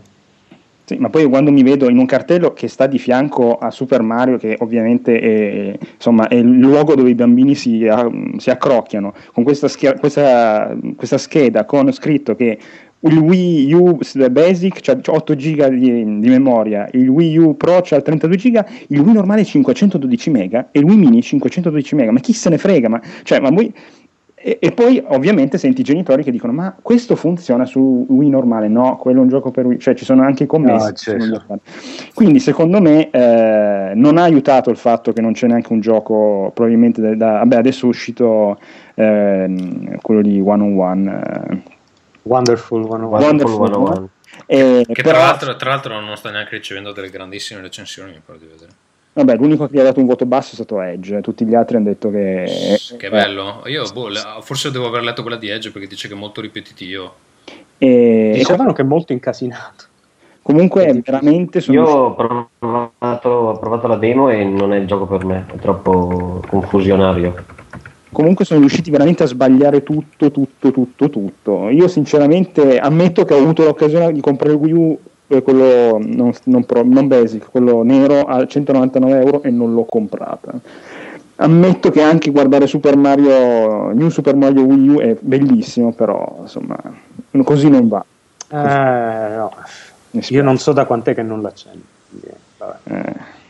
Vabbè, era solo questo. Niente. Momento eh, di tristezza Momento tristezza. Nintendo, esatto. Io nel frattempo quest'estate mi sono comprato un 3DS Bravi. di cui sono molto soddisfatto, anche se appunto ho scoperto che Animal Crossing eh, è un gioco malvagio, nel senso che non, non riesco a convincermi a toglierlo dallo slot a cartuccia, ma non mi, pi- non mi piace. ma ne parlerò dopo, ne parlerò dopo. Ehm, abbiamo un- una notizia riguardante i 14 videogiochi che il MoMA di New York ha deciso di acquistare, non so chi l'ha aggiunta. Davide? Io? No, No, Michele? Sì, Ok. era semplicemente un reminder per tutti gli stronzi che dicono che eh, il videogioco non è arte. Ecco, adesso il videogioco è arte. perché il MoMA ha acquistato eh, 14 videogiochi, poi in realtà, eh, come al solito, ha detto che eh, non è propriamente quella che noi siamo abituati a chiamare arte, ah. ma è un discorso di design applicato, cioè eh, in realtà quello che l'uomo è in grado di produrre per soddisfare i propri bisogni e anche, fa un'analisi. ha prodotto qualcosa eh, oggi per soddisfare i propri bisogni, quindi secondo Stasera, me... Stasera sì, quindi esatto. attenzione a definire Ma, quello che è arte, perché conta, sennò Michele, Ferruccio quando... è appena buttato via dei soldi. Michele, esatto. Michele, quando intendi, quando dici ha acquistato 14 videogames, cosa ha fatto? Ha acquistato delle copie o ha acquistato il codice? No, ha acquistato dei, dei giochi con la possibilità di mostrarli okay. e ehm, mostrerà appunto sono Pac-Man Tetris, Another World, Myst, SimCity 2000, eh, Vibribbon, The Sims, Katamari Damacy, EVE Online, Dwarf Fortress, Portal, Flow, Passage e Cannibal. Scusate, ma quanto, eh, quanta, quanto, quanto, è triste il mondo dell'arte che passa tipo, eh, non lo so, tipo l'80% del tempo a definire cosa è arte e cosa non lo è. Cioè, veramente. Beh, effettivamente, però effettivamente con l'arte moderna qualche, qualche, problema di definizione ce l'hanno perché... Sì, ma chi, basta, cioè, chi guarda, se ne fotte, scusate. Sono, sono stata alla Biennale quest'anno, Ferruccio è una tragedia, eh, veramente. No, ma perché il problema... No, ma guarda, il problema sai qual è? Il problema alla base è il fatto di dire, cioè di definire arte come una cosa eh, positiva arte è come dire cucina, non è che, non è che la cucina è buona o cattiva, ci sono piatti di merda e ci sono piatti buoni. È L'arte è la stessa cosa, cioè tutto è arte, se una cosa inutile è arte. Poi se... Vedi poi Ferruccio, dovresti bene. essere tu il nostro Vittorio Sgarbi. Invece... Tu sei, sei solo arrabbiato perché che... non, hanno, non hanno messo alo. Ma c'è un'intera, c'è un'intera c'è, ragazzi, c'è un'intera industria, ci sono studenti che passano la vita a tentare di imparare questo, cioè che è, è, è tutto basato sul nulla, il mondo dell'arte è una truffa. Comunque spero che il MoMA abbia comprato copie originali perché per esempio ieri leggevo State of Rage 2 per iOS è una Roma piratata. Re- released by Mr. A. Esatto. Bene, Ferruccio, oltre ad essere un esperto d'arte, sei anche uno, stro- uno stronzo misogino, è vero? Sì, sì, sì, sì, sì. Devo, devo, dire la verità, ragazzi. Sono stato definito misoginist asshole. Eh, allora, tutto è iniziato, tutto è iniziato da uh, un amico, un mio amico che studia game design eh, e che ha, quindi studia all'università game design e quindi ha fra, fra, i suoi amici, insomma, gente, sviluppatori indie eh, e studenti di, di, videogiochi. I professori. Eh, no, è ancora peggio, i ragazzini di 21 anni. Comunque, eh. quindi questo, questo, amico qua non lo so, ha postato un, eh, un link, un articolo e io ho fatto una battutina così lanciata là eh, da cui è scaturito questo discorso. Tipo, donna schiava lavora e chiava. Una battuta, battutina così, no? Tipo Oseo, Forneo, Masteo. Che bello. La... No, la mia battuta era del tipo che le tette non sono sessiste di per sé, no? Cioè era tipo una cosa del genere, stronzata del genere. È partito questo, questo, questa apocalisse di commenti, tipo alla fine erano tipo, non lo so, 65 commenti, uh, perché ho avuto l'ar- l'ardire di, di, dire che secondo me uh, il problema, fra virgolette, del sessismo nei videogiochi, del, del fatto che i videogiochi sono, um, sono roba per ragazzini e tutto quanto, sono immaturi e tutto quanto, è un problema che non esiste al di fuori dei blockbuster. Cioè, se si va al di fuori dei vari, eh, non lo so, Gears of War o insomma degli shooter in terza persona, perché di questo si sta parlando alla fine, eh, se, si, se, si, esce da, dall'ambito dei giochi action, Mm? I videogiochi in genere non sono particolarmente sessisti, sono molto meno sessisti del cinema in genere, sono molto più universali di qualsiasi altra forma, forma d'arte o di, o di, cultura. Quando noi pensiamo videogioco, noi la prima cosa a cui pensiamo è, non lo so, The Last of Us, o pensiamo al, al gioco in terza persona o anche in prima persona che costa 60 euro.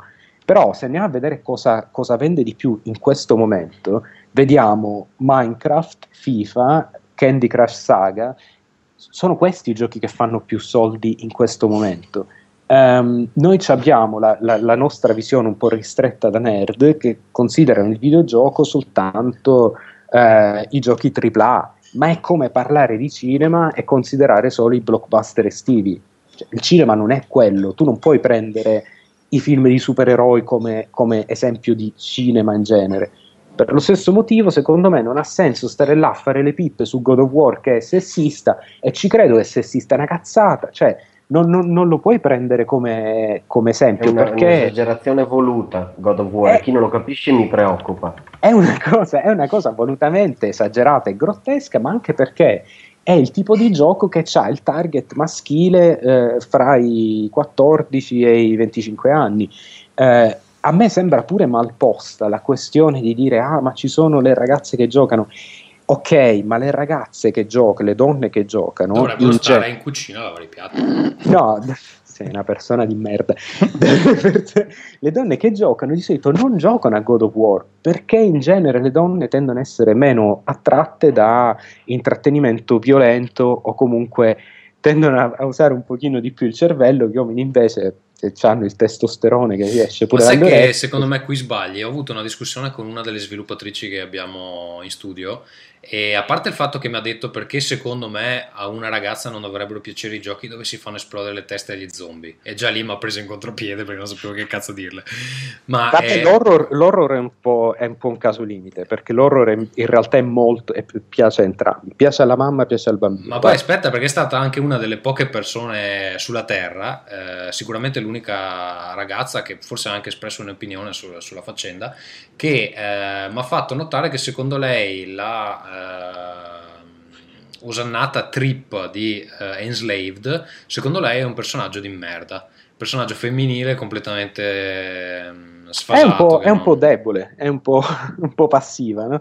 Sì, eh, fondamentalmente per quello, ma poi soprattutto dice un personaggio poco interessante che comunque ha sempre bisogno della, della scimmia che la protegge, eccetera. Però, però, scusami, allora, Però, cioè, ne, ne, partendo nelle... dalla cosa, scusami, una sviluppatrice che lavora, è come dire che io conosco una, eh, un, un'ingegnera eh, termonucleare, cioè però resta il fatto che quel tipo di ingegneri là 9 volte su 10 sono uomini. Cioè, il punto, è che, il punto è che c'è una differenza fra, e questo è quello che non capiscono molti, e probabilmente il motivo per cui mi hanno detto che sono uno stronzo misogino, è che quando si parla in generale, non, non, eh, ci sono i casi particolari, ci sono donne che eh, giocano soltanto a giochi ultraviolenti. Eh, eh ehm, e amano i giochi AAA.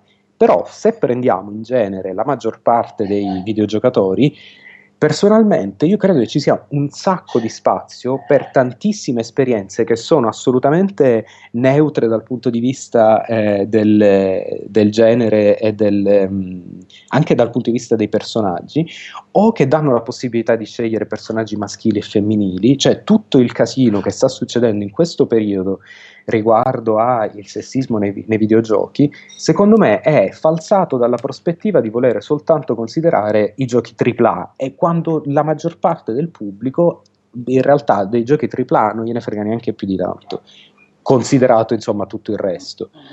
Eh, comunque, in tutto questo mi sono beccato anche degli insulti da parte di uno dei due componenti di eh, Vlambeer, che sono quelli che hanno fatto Ridiculous Fishing, e hanno eh, fatto anche quest'altro gioco di aerei, no? Sì, Luftrauser, insomma, um, che sono dei sviluppatori molto talentuosi e uno dei due almeno è anche un testa di cazzo. Il... salutiamo, ciao chiunque tu ma sia. Perché, se, no, ma... perché se l'è presa con te proprio questa cosa qua in particolare? No? Ma perché sono, perché sono um, sono un, un, un, maschio bianco privilegiato e quindi in quanto tale non dovrei neanche parlare del, del sessismo in generale. Ma maschio adesso mi pare un po' una parola. Eh, ehm, all'anagrafe dicono così.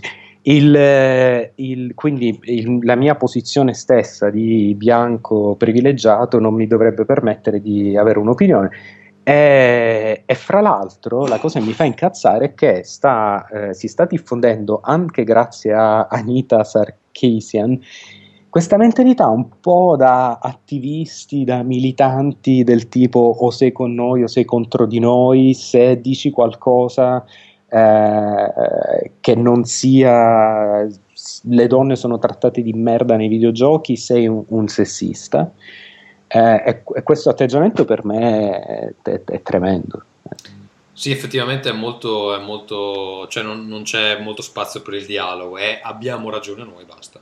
Esatto. Ehm... Ma eh, tu Ferruccio sei stato ultimamente, o ti sei autocoinvolto o sei stato coinvolto in una guerriglia, perché io ti ho seguito un po' e ho visto che è un continuo prendere su da queste associazioni femministe, non ci puoi discutere?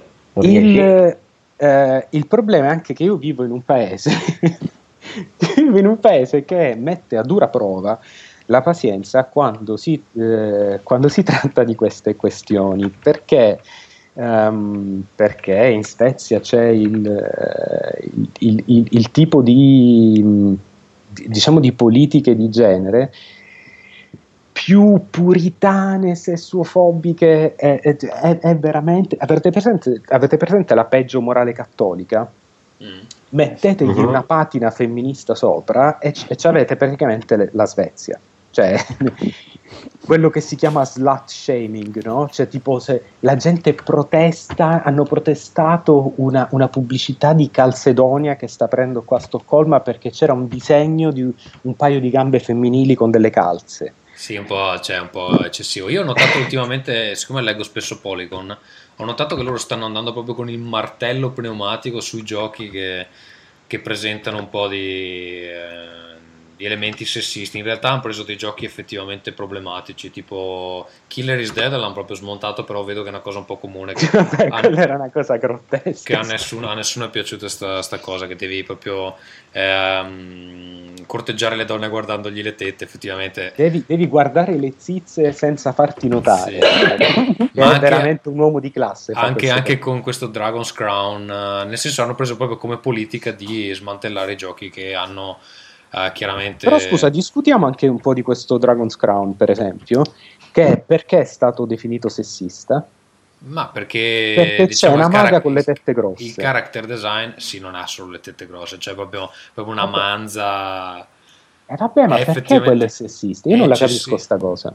Eh, ma allora anche Lollipop Censo, cioè, cioè tu, un sacco sì, di roba. Sì, no, ma infatti, no, no, ma, vabbè, è chiaro, però ovviamente è un immaginario manga anime e eh, è, cla- è classico. No, ma io mi chiedo, scusa, io mi chiedo, perché, io mi chiedo perché siamo arrivati al punto in cui un corpo eh, parzialmente nudo è sessista, cioè che, perché? Beh, perché? perché? fondamentalmente non ha senso, cioè perché io sì. che sono maschio devo avere l'armatura e te che sei femmina devi stare... Ok, allora quello può essere una cosa stupida, cioè, può essere una cosa una stupida come... Sì, però non è sessista, cioè nel senso eh, non è, che, non è che sia di per sé una cosa problematica, è una cosa problematica, eh, diventa una cosa problematica magari se sono tutti vestiti tranne le donne che sono nude, in quel senso, ma me, a me fa ridere prima che scandalizzarmi, scusate. No, perché poi, è stupido, perché è una cosa che stupida. Mi, che mi picchiava come Ryu però, anche se era in però aspetta perché cioè, comunque vengono utilizzate questo, questo, immaginario viene utilizzato anche comunque per, per spingere il gioco eh, per, per nelle, nelle, immagini di marketing eccetera. Pensa eh, anche solo volta perché scusa, è problematico questo? Ascolta pensa, pensa, anche come hanno spinto Catherine che poi è un gioco che in realtà col soft porn non ha niente a che fare però le immagini con cui hanno venduto Catherine è che c'era questa bionda svestita che mangiava una pizza che sembrava Sborra- la, sborrarla in faccia, ecco. diciamo. diciamo. Mo- potevi dire con la mozzarella filante, tutti no, avrebbero no, capito, pi- invece devi dire sburra. Okay. Saluto la mia famiglia che mi ascolta. ciao mamma. A proposito di sborrare, ciao mamma. Bene, eh, però scusa Tommaso, ma di tutto questo, ma perché, problema- perché sarebbe problematica quella cosa? Perché una che in, in atteggiamenti provocanti è, è, è sessista? Perché? Boh, perché non c'entra sia... una minchia col gioco. Mi sembra autoevidente, infatti, sì. Perché no, sembra che sia l'unica caratteristica. Scusa, ma allora, allora... Cioè, se la poni così... Eh, scusate, però, allora, scusate, però in, ogni cosa, in ogni foto di quelle eh, testazza di minchia che fa, che, che, era in drive, come si chiama quell'imbecille? Eh? Quell'attore che era in drive. Ah, eh, Ryan, Ryan Gosling. Sì. Allora, mi dovete spiegare se il fatto che lui in ogni locandina, in ogni foto promozionale fa gli occhi da mucca e fa vedere il bicipite è offensivo esatto. per me come uomo? È offensivo sì, per me come perché uomo? tu non ce l'hai quel bicipite lì. Eh, ma che cazzo mi frega, scusate. Eh no, ti devi, offen- devi cominciare a offenderti anche tu. Secondo, no, sai cosa Ferruccio? Secondo me è il fatto che comunque nel mondo in cui viviamo le, cioè, è, è, evidente che le donne vengono viste come oggetti sessuali più degli uomini. E, e vengono viste, cioè quando tu pensi... Eh, ma questo ha a che fare con la sessualità degli uomini. Ascolta, gli uomini gli fai vedere ascolta. una tetta e gli viene duro, le Infatti, donne no. no. Quando, cioè, ti faccio un esempio, quando devi assumere una segretaria, la prima cosa che pensi dopo un secondo che ti ho detto segretaria cos'è? ma, questo, ma questo sì, questo è un problema. Scusa, questo è... di Pavlov. Scusa, questo è un problema se tu, se tu pensi alle donne in quel modo. C'hai problemi. Cioè... Vabbè, ce, ce, ce l'abbiamo tutti, è evidente, perché tutti quanti abbiamo pensato la stessa cosa. Sì, sì ma no? se, Quindi... se, diventa un problema, cioè se è l'unico modo in cui puoi pensare alle donne, là è un problema, ma non c'è nulla di male a pensare alle donne come, come poi oggetti sessuali, ma qualcuno, ma al me volesse Dio che qualcuno mi considerasse un oggetto sessuale a me, scusate. non è mai successo in vita Diciamo che sei invidioso dell'interesse che queste immagini provocano nel pubblico. Ma per me non c'è niente, per me alla base c'è tanta sessofobia, almeno in questo paese per quanto riguarda la Svezia c'è questo. Che è un peccato con tutta Insomma, quella Ferruccio, eh, Ferruccio è invidioso del fatto che lui nudo non provoca reazioni sessuali. Ma assolutamente va in giro no. su, sull'internet e provoca. Va bene ragazzi, io direi di, chiudere, ragazzi, direi di chiudere qui che abbiamo una marea di altre cose di cui parlare. Diciamo che sono uno stronzo misogino e chiudiamo qua. No play. Allora, allora eh, abbiamo diversi giochi di cui parlare. Ehm, partiamo con Ferruccio che ci racconterà di The Last of Us, mentre io e, e Davide ne parleremo in un episodio speciale del Tentacolo. Uh, Esattamente. Allora, allora, allora. Um, spoiler free. Um, Sarebbe di... meglio effettivamente. Sì, sì, sì, sì, sì, sì grazie. Parliamone a grandi linee. Allora, ah, vedo per... che anche, scusa, vedo che anche Michele ci ha giocato. Michele, se vuoi intervenire dopo. Io correggo Ferruccio su quello che lui dirà che saranno stronzate sessiste. ok, stronzate sessiste, vai, vai Ferruccio. Ma... Cos'è il ritorno di il ritorno di Vito Juvara sotto forma di Michele? Eh, eh... Sempre, sempre con noi. Eh, partiamo, da, partiamo, da, quello di cui si parla poco di solito riguardo The Last of Us, eh, cioè il gioco vero e proprio. Mettiamo un attimo da parte la storia. Parliamo del gioco vero e proprio. È uno, assieme a Dishonored, è secondo me uno dei pochi giochi stealth che funzionano bene e, che, mh, mm, in cui tutto è contestualizzato e sono del, de, dei, piccoli, eh, dei piccoli set di, di, di, giocattoli che puoi usare come vuoi. Um, soprattutto nel caso di The Last of Us, giocandoci a uh, difficoltà um, elevata, comunque insomma a, ad hard, um, si entra in un, in un uh, loop di gameplay che secondo me è abbastanza unico.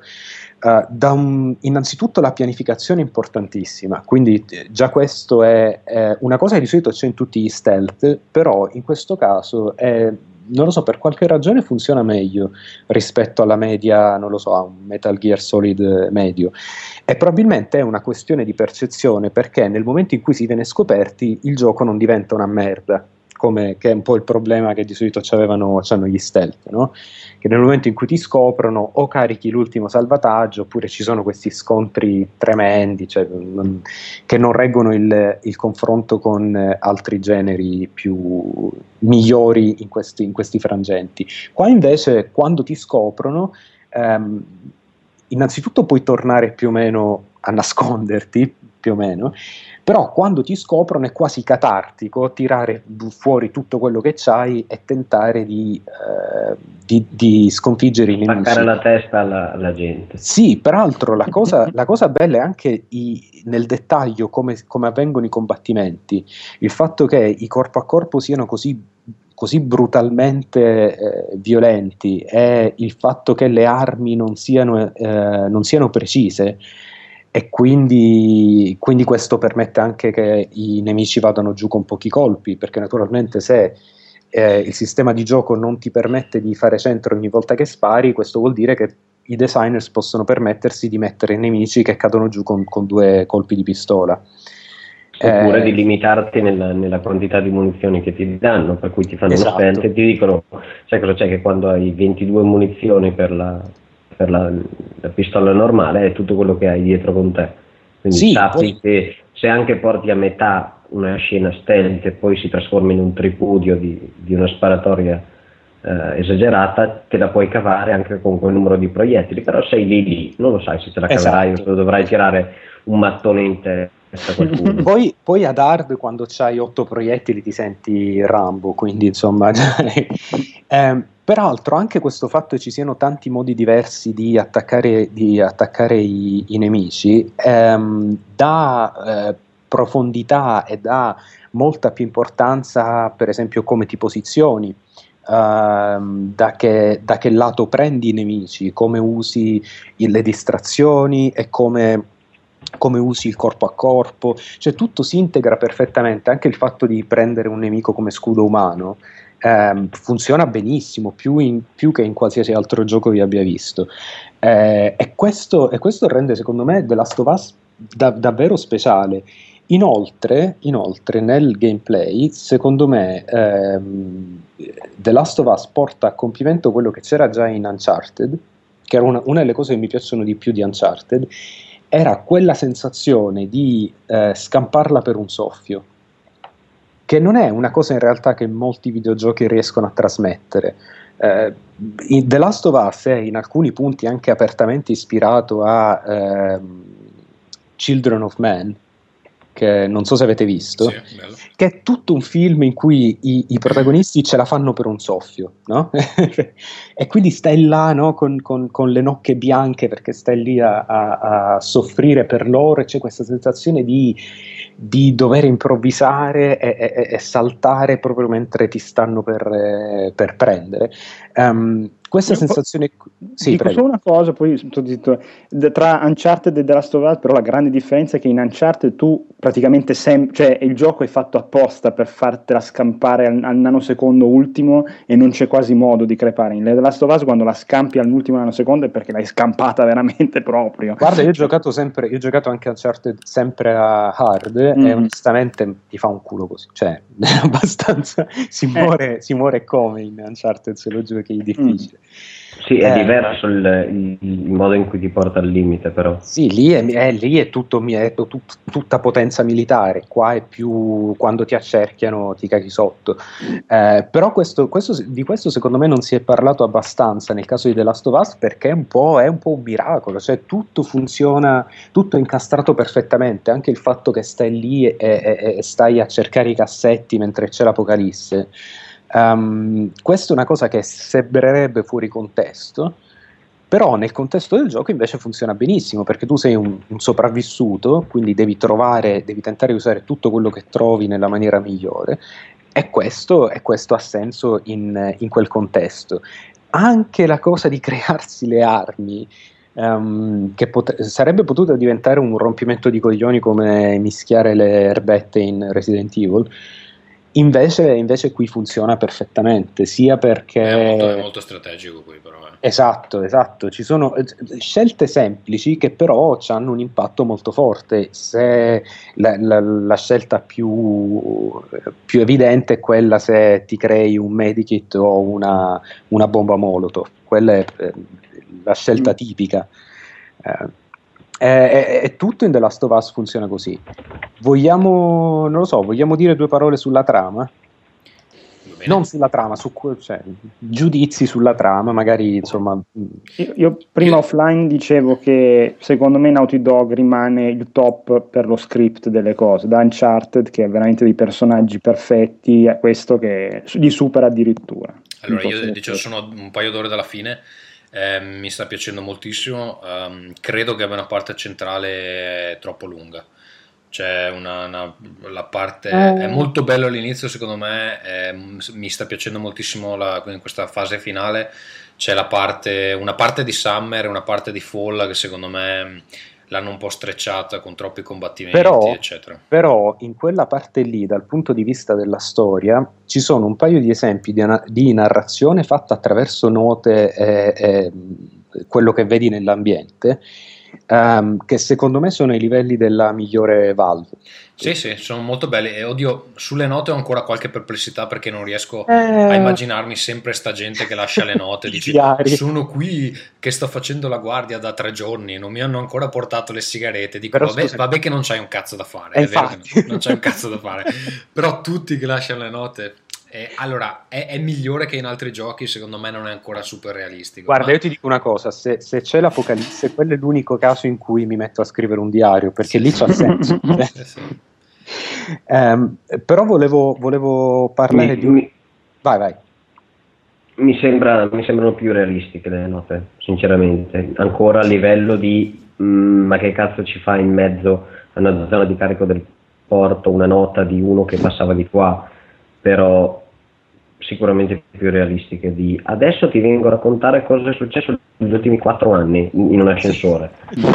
Cioè, cose no, di questo spesso, tipo non si sono viste in The Last of Us. Spesso e, sono eh, ben contestualizzate infatti. Sì, sì. sì, un'altra cosa che mi sembra di avere notato anche dei piccoli, nei piccoli dettagli è il, il, come reagiscono le persone quando vengono, vengono strangolate e tu te le puoi portare dietro di cercare di muoverle, la difficoltà nel strangolare una persona e nel farlo in silenzio è resa molto bene.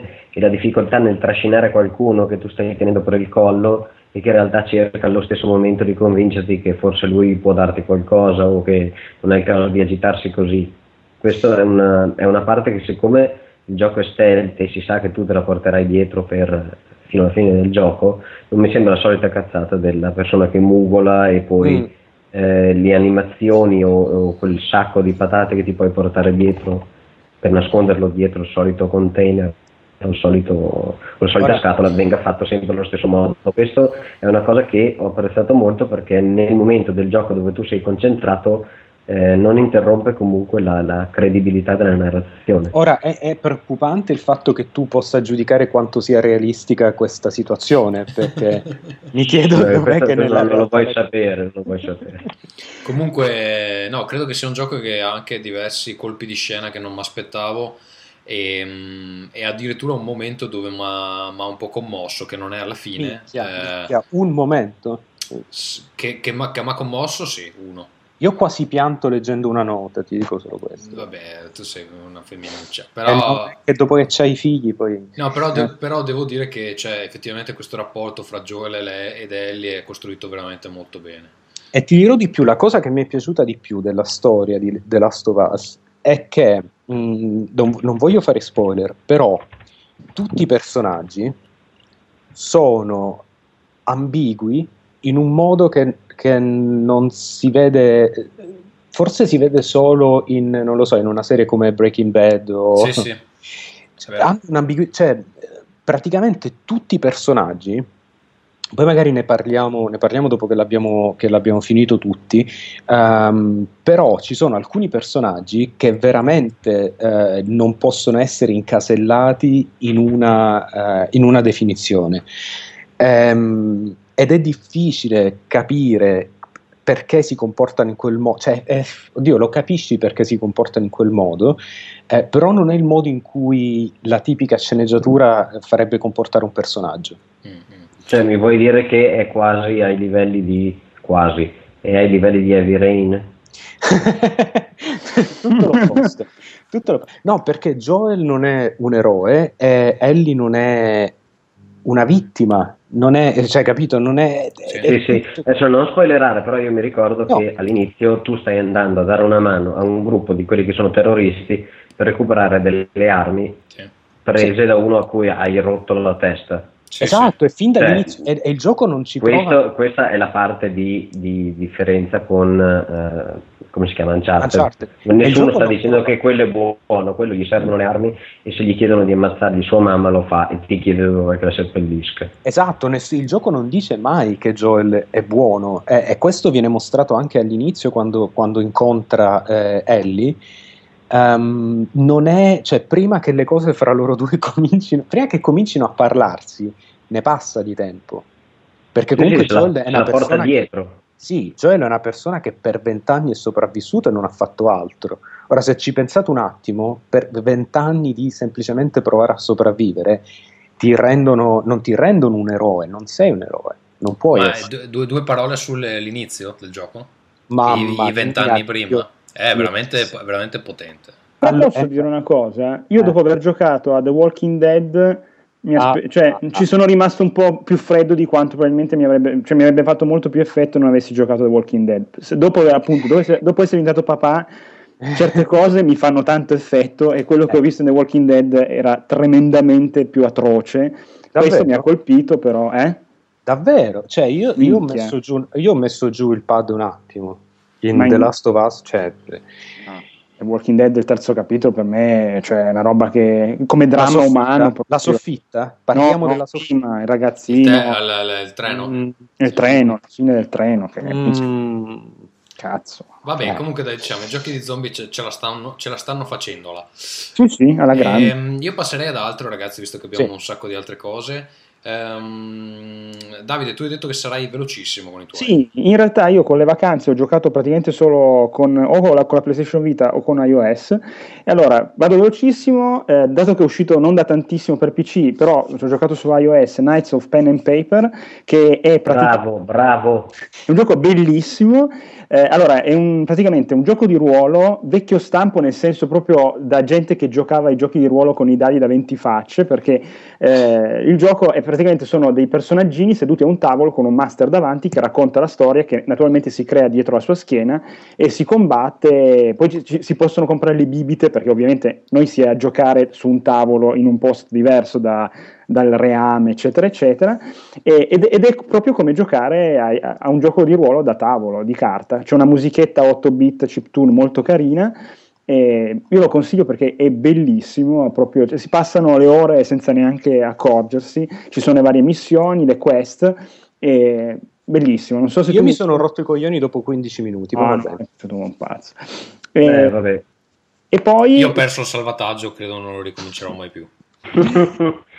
E poi eh, in questa prima pa- eh, parlo di Impossible Pixel, che altro non è che un clone di ehm, Super Meat Boy su iOS, che uno può dire effettivamente i controlli non ci stanno tanto, effettivamente è il, la- il difetto più grave di questo gioco, che in realtà è molto carino, se non mi ricordo male è pure gratuito. Scusami, è c'ha, c'ha i- il, il pad virtuale? Sia No, sinistra allora e no, destra il allora. tasto, sì. Tacchi, però non ha no, solo no, sinistra e destra il tasto, eh sì.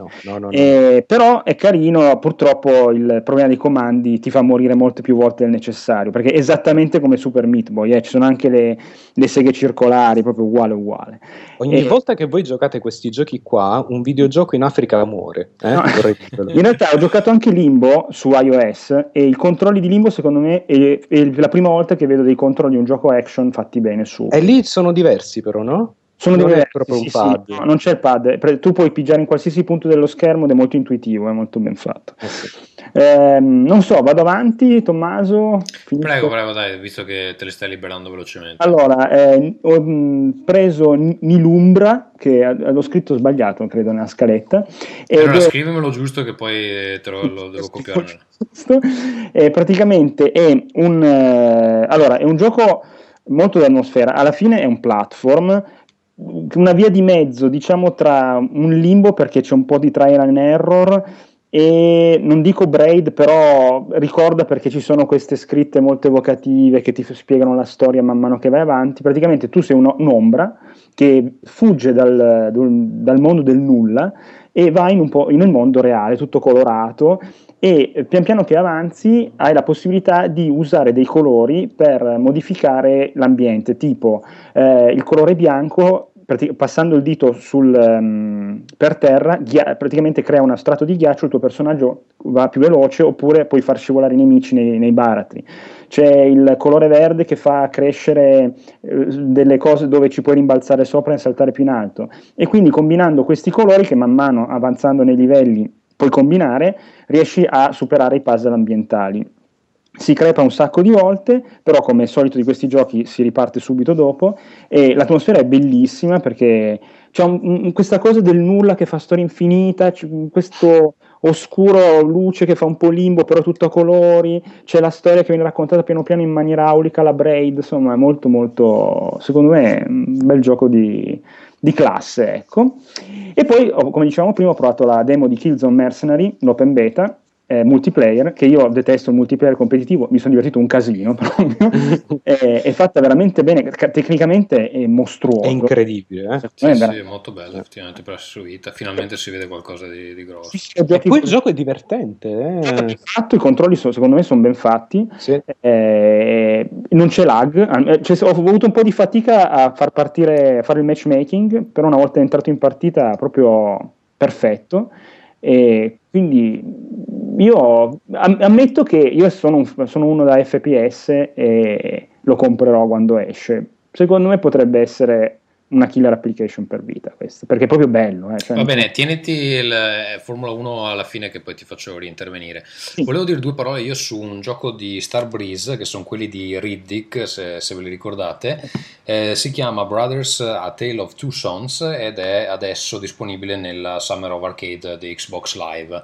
Ed è un gioco molto interessante perché intanto è un'esperienza molto breve, direi che si completa in circa 4 ore eh, ma io non lo vedo come un difetto, anzi lo vedo come un pregio, ormai eh, liberarmi dei giochi molto velocemente. E poi è bello perché ha un sistema di controllo particolare, eh, nel senso che si controllano appunto questi due fratelli, Big Brother e Small Brother, mi pare. Eh, com'è che lo chiamano quello piccolo? Little Brother. Little non lo chiamano. No, no, lo chiamano Little Brother. non lo chiamano.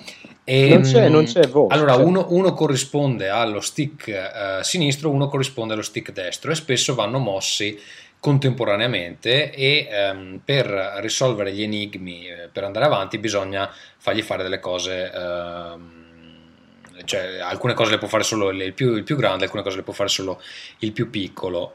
È una storia ehm, molto leggera eh, per la prima parte, diventa abbastanza pesante verso, verso la fine. Eh, l'estetica è molto simile a quella di, di Fable, ehm, però secondo me, eh, allora, non credo che nessuno degli enigmi è geniale, non, la, la, la, la, storia è molto semplice comunque. Oddio, storia... però scusami, gli enigmi fanno qualcosa di particolare? Eh? Allora, sono, sono, interessanti appunto per questa dinamica che comunque hai due fratelli da...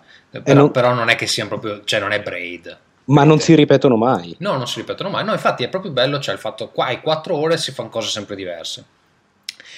E... Um, cosa volevo dire? Dice, la, la storia è molto semplice, nel senso a questi è morta la madre annegata, il padre è malato, devono andare dall'altra parte del mondo a recuperare una radice o una, una pianta che eh, può curare il padre. Quindi partono alla, alla ricerca sperando di, di, di arrivare a, a, insomma, a, questo albero dall'altra parte del mondo. Um, Yggdrasil. Sì, non, mi, non, so se, se ne, lo esplicitano mai, però penso che sia più o meno quello. E um, secondo me, allora, intanto ha uh, degli ambienti molto interessanti. Ce n'è uno in particolare che non ho mai visto in nessun altro videogioco, e il gioco tra l'altro può diventare stranamente violento e c'è un contrasto molto forte con l'aspetto grafico un po' fiabesco appunto e c'ha dei punti in cui si devono fare delle cose abbastanza atroci per, per proseguire eh, che ricordano un po' Limbo secondo me eh, saprete bene che in Limbo si muore segati, esplosi eh, elettrizzati eh, si eccetera. spostano cadaveri esatto, esatto. Cioè, cioè, ci sono dei momenti così anche, anche in Brothers e poi soprattutto la parte finale secondo me vale tutto il gioco perché viene introdotta una meccanica, cioè c'è un, c'è un messaggio di fondo che diventa una meccanica. Mamma mia che cosa bellissima. Che, che a me ha fatto venire i brividi. Cioè, sì. pur, purtroppo è molto breve questa parte, però secondo me vale tutto il gioco.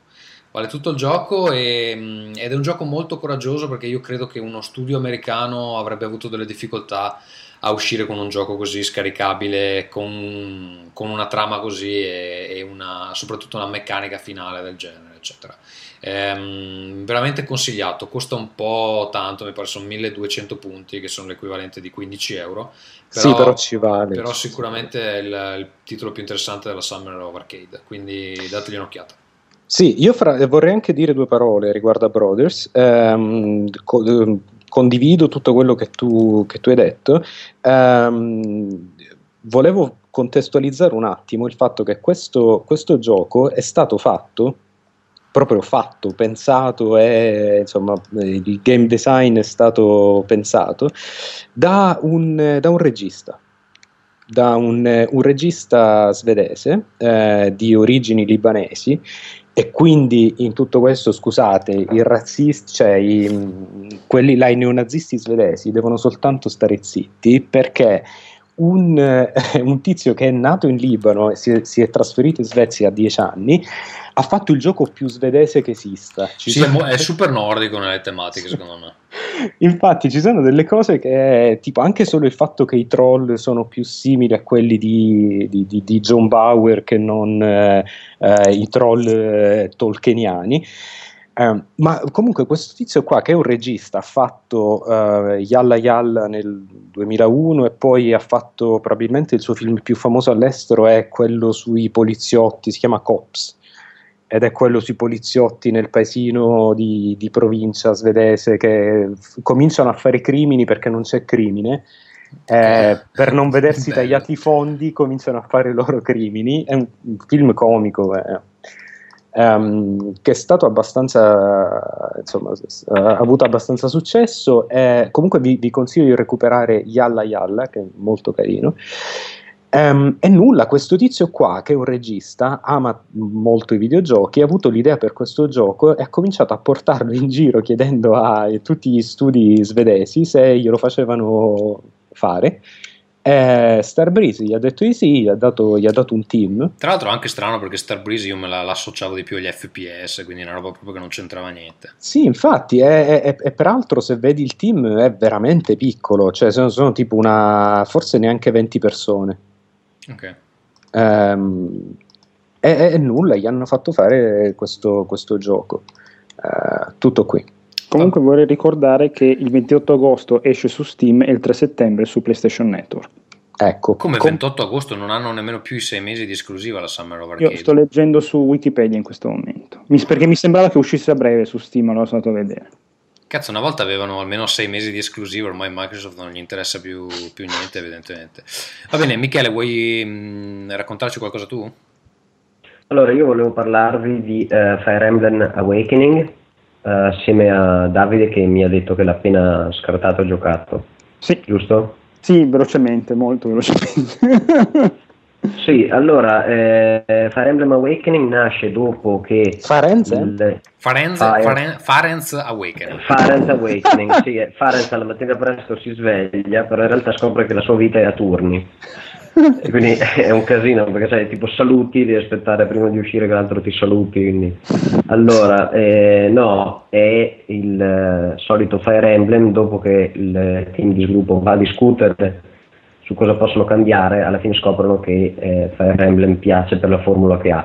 Ci sono interviste, potete andare a guardarle, dove parlano di portarlo nel 2011, di portarlo su Marte di fare cambiamenti sconsiderati, di far partire eh, il gioco a squadre e non più a personaggi, eh, quando in realtà la formula di Fire Emblem sappiamo tutti, è un gioco simile a eh, una vista dall'alto tipo Zelda, quindi c'è un simile 3D dal, un leggero alto e eh, lo spazio di gioco è diviso in una griglia quadrata.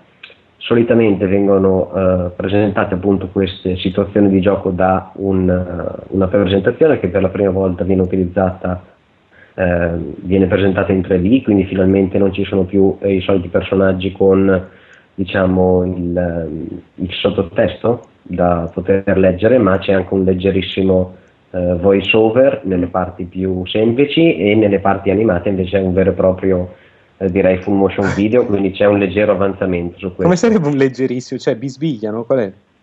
Mm, no, che no. Eh, hanno una serie, un set di frasi, eh, felice, ah. molto felice, insicuro, arrabbiato e ripetono sempre quelle, quindi magari stanno che parlando bello. del fatto che hanno pestato una merda e sono arrabbiati come quando hanno perso la sorella, perché la, la parte è sempre sono arrabbiato, quindi in realtà l'evoluzione che è molto c'è, realistico. Ma... Io quando sono triste, per esempio, dico sono triste.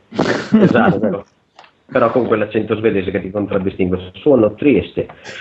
E ehm, niente, in realtà la parte core di Fire Emblem, cioè gioco eh, con il movimento a turni di personaggi su una griglia, eh, influenzati dalla vicinanza e lontananza delle proprie truppe, dal solito triangolo delle armi, cioè il fatto che le persone con spada, con ascia o con lancia hanno diverse possibilità di attacco e diversi punti di vantaggio a seconda che appunto affrontino un avversario con la stessa o una differente arma, restano uguali a tutta la vecchia serie eh, vengono fatti alcuni avanzamenti sul gioco in coppia, cioè sul fatto che eh, le persone una fiancata all'altra possono giocare in coppia eh, e eh, c'è un, alcuni piccoli cambiamenti nella eh, creazione di relazioni tra i personaggi che possono anche addirittura sposarsi e generare dei figli.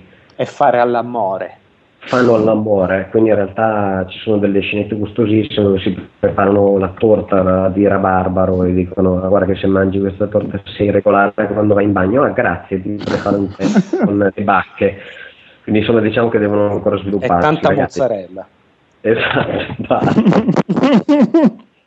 il podcast della mozzarella. E niente, resta comunque un gioco che per chi ama la serie resta straordinario. Soprattutto eh, qua è stata introdotta quella modalità easy o arcade, non mi ricordo, dove si perde la caratteristica della serie di Fire Emblem della permadeath, cioè tu metti un giocatore in campo tra i 37-40 che hai, quando l'hai perso, l'hai perso per sempre, sceglierai qualcun altro e nella modalità arcade questo non succede, ha scatenato qualche eh, diciamo dispiacere online, io vi consiglio di giocare nella modalità classica dove la tensione di eh, avere una persona che ha i punti di Pronto? È, eh, Michele, scusa, ti avevamo perso un attimo, dicevi la, la, la tensione. Michele? Sì? Ci sei, scusa, ti stiamo perdendo. Dicevi no, no, no, la, la tensione?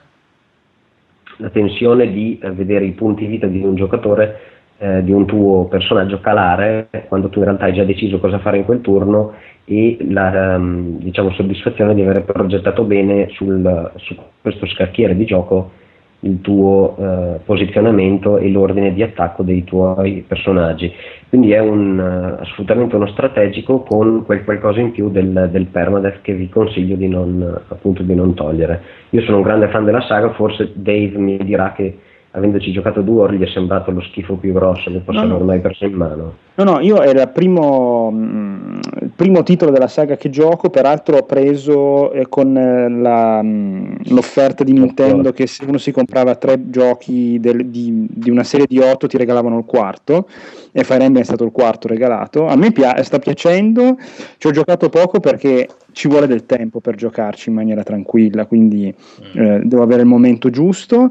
Grazie al Signore e, e soprattutto ai Santi in Paradiso eh, ho selezionato la modalità diciamo facile, quella dove risuscitano i personaggi, perché sennò il rosario veniva giù a grappoli. Eh, però no, no, è un bel gioco, capisco che sia un bel gioco e adesso quando ho un po' di tempo mi metto mi metto bene. Per esempio, un, altro, uno, un errore che ho fatto, secondo me, invece è prendere Monster Hunter eh, Ultimate, sempre per 3DS, che probabilmente lo venderò a Pierre la prima volta che ci vediamo, perché capisco che sia un bel gioco, ma non è proprio per me. Invece Fire Emblem, secondo me, può darmi tante soddisfazioni con il giusto approccio. Sì, sì, però ci ho giocato troppo poco, quindi non posso dire tanto. Ok, io muoverei avanti questa discussione e chiederei a Ferruccio di parlarci di Rumdskapsel. Rimd, Rimdkapsel, eh, che vuol dire capsula spaziale? È lì. Ce lo stai chiedendo a noi? Ah, sì, beh. no, chiedevo alla mia donna, sì, vuol dire capsula spaziale. Um, ed è un... Eh, ed è un eh, Starcraft e Tetris fanno l'amore. Eh, sì, più o meno. Sì, sì, sì, sì, sì. No, vabbè, è, un, è un, ehm, uno strategico gestionale in cui devi praticamente mettere su una base spaziale. Eh, però c'ha anche delle meccaniche um, rogue per il fatto che comunque è tutto altamente randomizzato. Um, è un gioco lento in cui non succede molto, è però uno di quei giochi da cui è difficile staccarsi. ehm, è carino, eh, c'ha, c'ha, questa cosa che tipo tutti, tutto ciò che costruisci ha le forme dei, dei tasselli di Tetris quindi costruire una base spaziale che sia efficiente non è, non è facilissimo. Um, è nulla, non eh, arrivano degli attacchi alieni eh, periodicamente. Eh, la difficoltà sta nel coordinarsi, nell'avere gli omini al posto giusto quando arrivano gli attacchi. E, insomma, è, è, è, un bel gioco, è molto, molto ben fatto. Um, è per tablet, cellulari, credo.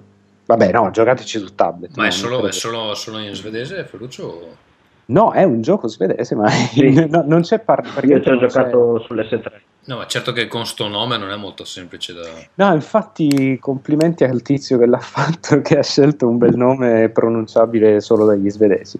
Eh, però è per, eh, dunque iPad, eh, tablet Android, credo. Eh, no, cost... anche smartphone Android. Ok, non giocatelo su smartphone che è veramente troppo piccolo, eh, però è, è, bello, c'è un po' il difetto secondo me che le partite durano troppo. Secondo me è lento ed è impossibile capire com'è il pathfinding degli omini. Io ci ho provato a giocare e eh... ho abbandonato per quello, cioè un po' veramente capire dove, come mettere una strada influenzerà Però lo vedi quale strada fanno gli omini. Scusa eh, Michele, lo vedi che sei ingegnere, non è che è necessario sapere esattamente il pathfinding degli omini, più o meno devi sapere quanto ci mettono per arrivare dalla stanza dei, de, dal magazzino al, alla stanza delle armi, cioè non sì, è sì. che guarda che faccio una crisi ossessivo compulsivo se dici ancora vedi che sei ingegnere e il problema è tuo cioè. sì, sì, è mio, è mio assolutamente perché non, non, riesco a fare a vedere chiare le, le regole del gioco e quindi lo apprezzo di meno sì, è un pochino, comunque sì, c'è, c'è un po' questo difetto che alcune cose, cioè non è un gioco perfetto, però è un gioco molto piacevole. Va bene, vedo che siamo in tre a giocare Kentucky Road Zero che, um, che sono usciti solo due episodi al momento, magari ne parliamo meglio quando eh, sono usciti tutti e cinque, non so quando è prevista l'uscita 2027. degli altri, esatto. eh, l'unica cosa che volevo dire è che appunto questa avventura grafica ha uno stile che ricorda un po', a me ricorda Another World eh, come, come impatto grafico, magari anche un po' se vogliamo uh, Sword and Sorcery. Um, ecco questa cosa interessante dove i dialoghi anche degli altri personaggi sono decisi dal, dal, giocatore. In realtà non è molto gioco, è più narrazione, però appunto il gioco è decidere esattamente cosa i vari personaggi si dicono eh, fra di loro. Eh, mi pare che l'impatto sulla trama effettiva sia proprio minimale, però vabbè comunque è divertente. O forse no. O forse no, non sì, lo sappiamo. È, è, difficile, è difficile capirlo. Comunque è un viaggio super allucinato. Eh, c'è una trama ancora tutta da, da capire, è un po' difficile da, da descrivere effettivamente. Ehm, sostanzialmente c'è questo protagonista che deve fare una, una, consegna di un mobile su questa Kentucky Road Zero e eh, tutto il primo episodio è speso per cercare di capire dov'è sta cazzo di strada. Eh, ne, sta, sta, strada sostanzialmente è in un'altra dimensione, eh, nel secondo episodio si arriva e all'interno di questa dimensione incontra tutta una serie di personaggi stravaganti che vivono in uh, edifici altrettanto uh, stravaganti, però diciamo è tutto molto surreale, quindi... Uh, è, è, molto linciano. Sì, nelle... sì. Vale, vale, la pena, vale la pena di vederlo. Ripeto, secondo me non c'è molto gioco, è più appunto da guardare, però gli episodi sono molto brevi, credo che un'ora e mezza l'uno al massimo e quindi sono, sono anche abbastanza veloci da, da, digerire. Non so se gli altri hanno qualcos'altro da, sì, io vorrei dire due cose riguardo a questo gioco, che secondo me sono le due cose che lo rendono... Ok, tre. La prima è che la colonna sonora è fenomenale. Molto bella. È bluegrass, quindi country hardcore. Um, bellissimo. Country hardcore non l'avevo mai sì, sentito. Sì, sì il bluegrass è tipo il country Non so cos'è il bluegrass. No? Sì, quindi...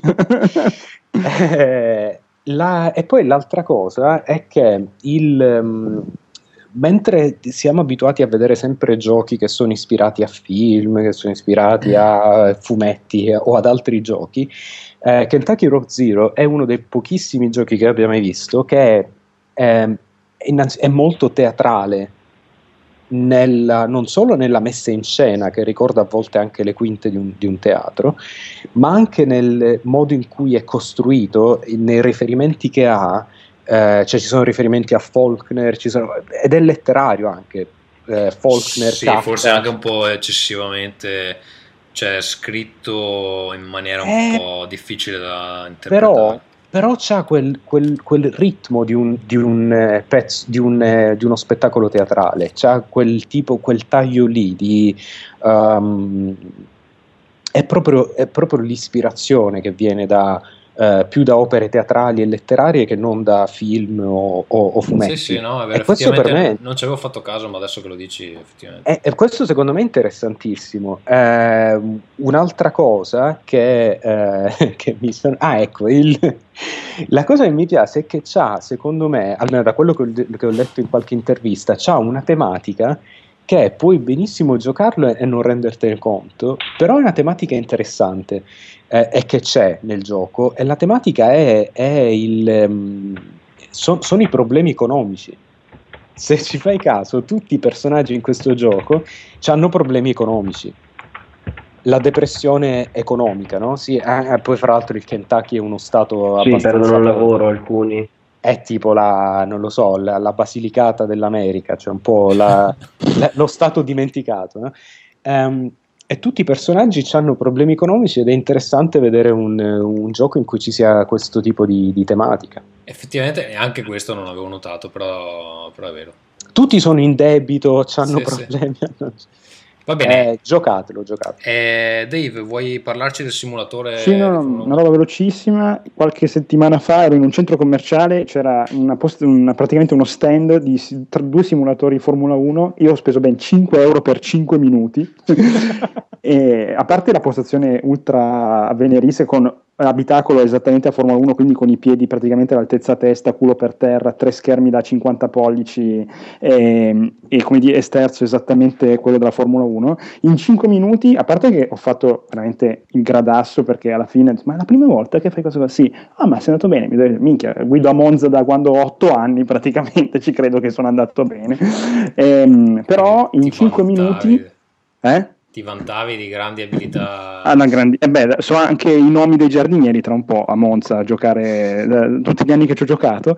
Eh, però la cosa interessante è che il force feedback di quel volante in 5 minuti mi ha fatto venire male alle braccia. E questo ho capito che un giorno, poi, quando mi farò la mia postazione con playseat volante, dovrò fare un po' di palestra. Scusate, però... Io ho una domanda su questa sì. cosa. Questo simulatore era altrettanto noioso rispetto alla Formula 1? Beh, ma stai parlando con una persona che non trova noiosa la Formula 1. Mm.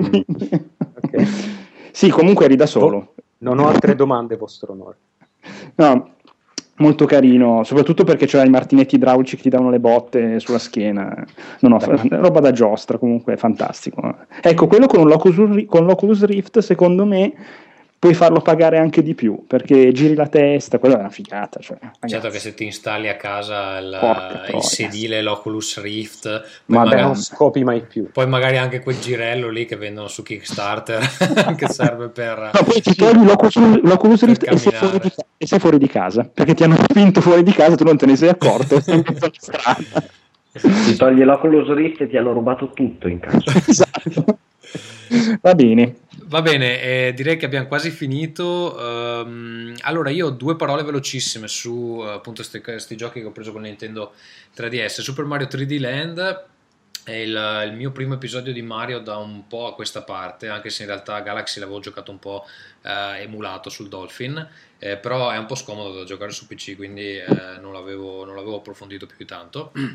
Um, gradito ritorno uh, al, per me, dico, a, a Mario i livelli effettivamente sono pensati per essere eh, giocati in mobilità, sono molto brevi e sono anche molto semplici. E ho notato che alla fine del gioco vengono remixati tutti e adesso sto affrontando quelli. Effettivamente la parte più interessante probabilmente eh, sarà quella, però eh, devo dire che mi ha fatto molto piacere eh, ritrovare Mario e anche questo stile grafico che all'inizio non mi aveva convinto tanto, eh, diciamo scrolling laterale, ehm, si adatta molto bene al 3DS, tra l'altro ha anche un effetto 3D abbastanza notevole. E comunque i livelli di, dopo la fine, quelli sì che non sono tanto semplici per trovare tutte le monete. Minchia. Sì, infatti, eh. infatti, infatti sapevo.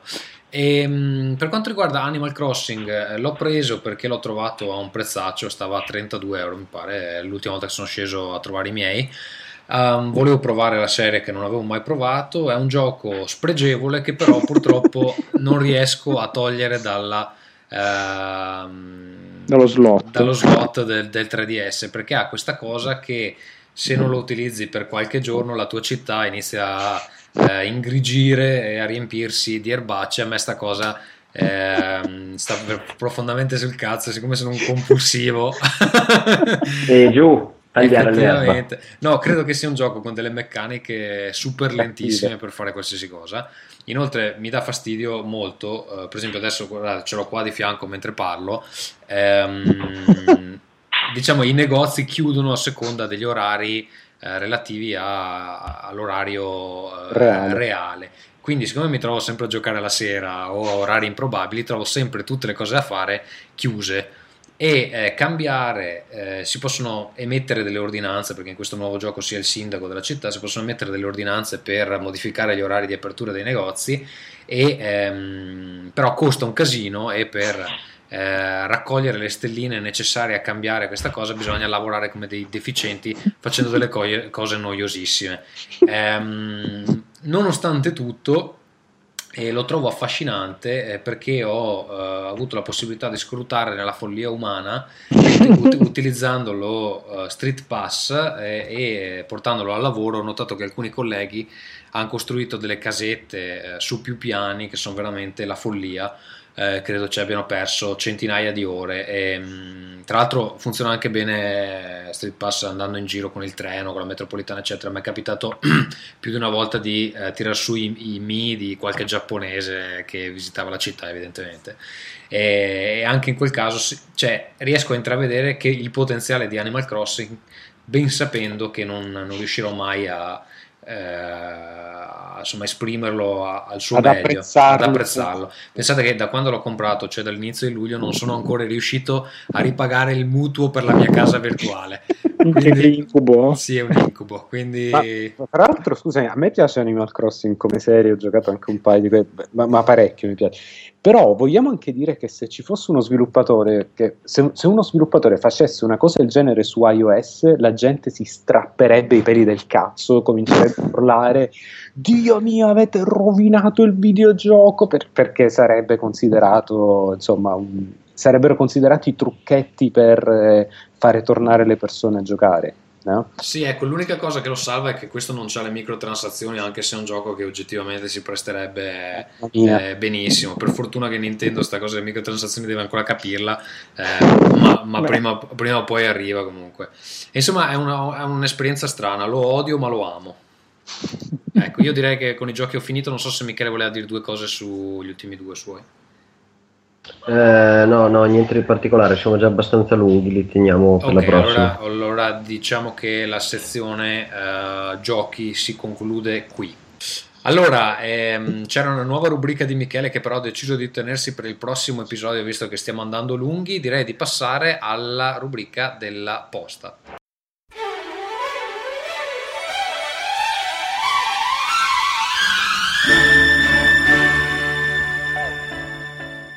Dave, in qualità di ospite, io ti invito a leggere la prima lettera che ci è arrivata. E io accetto l'invito. Se qualcuno toglie la scritta di Michele in verde, mi fa un favore che non riesco a leggere. Grazie. Ciao amici di Rincast. Negli ultimi giorni fatto, ha fatto molto rumore la notizia dell'hacking di GTA 5. Praticamente sembra che un gruppo di hacker sia riuscito ad hackerare la versione digitale di GTA prescaricabile dal PSN. Per il momento sono stati scaricati solo dati riguardanti la colonna sonora ed è stato rivelato il tema preload. In realtà non credo riusciranno a renderla giocabile, ma in ogni caso la domanda sorge spontanea. Non credete sia stato un errore rendere scaricabile in anticipo la versione digitale? Ma in generale, fino a che punto ci spingeremo per mettere le mani in anticipo su un gioco e possibilmente non pagarlo? È sempre la solita storia, combattere o no la pirateria. Più che altro, come affrontare il discorso pirateria per delle piattaforme che stanno lasciando il passo alla next gen? Chiudere un occhio e lasciare piratare in modo da cercare di vendere il maggior numero di console prima di passare alla next gen? O cercare di salvare il salvabile? Spero abbiate inteso il discorso, grazie a tutti. Un saluto al grande leader Gazzo. Bene, io ringrazio Federico per, per il grande leader. Uh, cosa Io dire? Dici per la- l'azione di disturbo sulla pagina. Io, io, io no, non so, su questa cosa del preload, allora devo dire che su PC è una pratica che ehm, avviene già da tempo. Io onestamente giochi in pre-order su PS3 non li ho mai comprati perché eh, l'ultima volta che eh, ne avevo sentito parlare in realtà questa cosa del preload non mi pare la facessero fare. Ferruccio forse è più aggiornato. No, io, io non prendo per via del prezzo, non, non conviene prenderli digitali, almeno la maggior, i giochi grossi. Quindi. Sì, anche perché costano di più della scatolata e il vantaggio, cioè onestamente io l'ultima volta che mi ero informato sta cosa del preload non, non mi pare che eh, fosse attiva, adesso non so se, se è una cosa Sì, sì, recente. adesso, adesso sì, lo, no, lo fanno. Credo che alcuni giochi già da un bel po' lo facciano. Ma qua credo ci sia stato un errore di Sony perché Sony si è scusata con Sì. Rockstar ufficialmente per questo problema. Quindi non è che hanno hackerato, chissà- qua deve aver fatto la solita pu- puttanata che ogni tanto capita a Sony, su- a parte online. No, ma capita a tutti, è come Sì, però a Sony capita spesso, Tassi. A Sony col PSN succede. Io c'ho ancora listo Portal 2 che mi ero comprato apposta, porco demonio, e il giorno che l'ho comprato eh, hanno tirato giù il PlayStation Network per due mesi, quindi Mm. come tutti. Ed era anche Pasqua, ero in ferie, va bene. Comunque, mh, no, secondo me invece è una pratica che va benissimo perché è una figata. Se uno vuole comprarsi il gioco e giocarlo alla mezzanotte, No, anche perché sennò cioè, il pre-order non ha senso, insomma, se non puoi scaricartelo in anticipo non- Esatto. non, ha nessun senso. E qua hanno fatto la cazzata. Cioè, che, che senso ha fare un pre-order che te lo scarichi insieme a tutti gli altri? Esatto. Cioè, almeno, almeno che nel momento in cui il gioco diviene disponibile puoi cominciare a giocare subito, anche perché ehm, il PSN è, notoriamente molto lento a scaricare e installare i giochi. Eh, se uno si scarica tipo Nino Kuni, che ho visto ultimamente ce l'avevano in saldo a 19 euro, Mm. eh, mi- quanti, meg- quanti giga è? Mi pare che una roba tipo di giga. 30 giga, una roba del genere. Cioè, ci metti tranquillamente una giornata intera, anche due, a, a tirartelo giù. E cioè, se, se la possibilità di averlo disponibile quando lo vuoi giocare, il pre-order non ha senso, semplicemente lo compri quando, quando è disponibile, se no. E appunto su PC lo fanno da tempo. mm, io non credo sia stato un errore renderlo disponibile. Evidentemente qui c'è stato qualche, qualche errore umano. No, poi, poi per quanto riguarda la pirateria, non credo che, no- non credo che ci sia nessuna casa di eh, insomma, nessuno fra i produttori di hardware che dice: Ah, ok, a questo punto possiamo permettere la Ma pirateria. no, su-" no, Eh. peraltro una cosa sulla pirateria, non- eh, guardando i forum così, ultima- da diverso tempo vengono eh, piratati prima i giochi per console che ovviamente i pirati trovano fisici nei negozi e quindi che ne so una settimana prima escono facciamo lo Splanet che eh, è uscito ade- oggi in versione piratata per PC e quindi una settimana prima escono per PlayStation 3 e Xbox e poi dopo che è uscito per Steam la versione per Steam viene presa piratata e messa online. Quindi c'è, quest- c'è la pratica della pirateria online, anche della roba scaricabile c'è e ci sarà sempre. Purtroppo è, è l'unica cosa, cioè non- quello non si può fermare.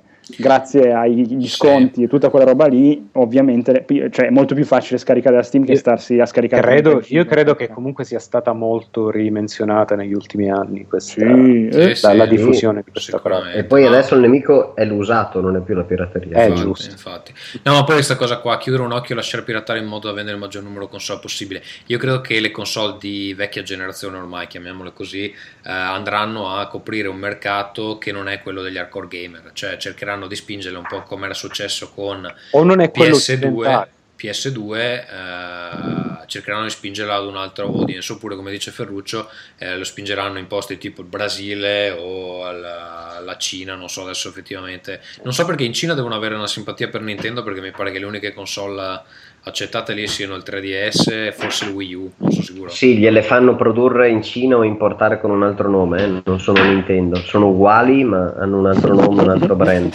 okay, si chiamano Il partito è grande e vuole bene a tutti, questo è il nome delle Va cose. bene, eh, passerei alla seconda email, Gabre88 ci scrive, Salbre, sono Babbre. Vorrei chiedervi cosa ne pensate dei carrelli nei videogiochi.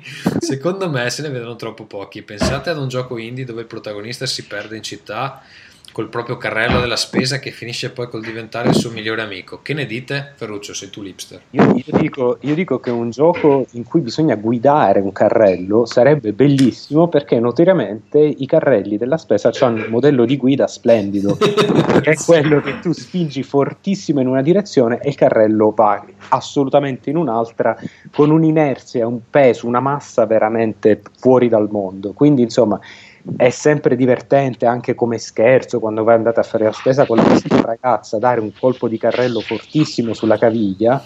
Eh, la si ride, insomma, tutto così molto bello.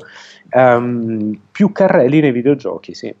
Va bene. Tra l'altro, ho notato che in The Last of Us non sono proprio carrelli della spesa, ma sono ci eh, sono i bidonacci, i bidoni della spazzatura che però puoi spingere. Okay. Eh, ma non hanno quelle ruote che ognuna no. va per conto su.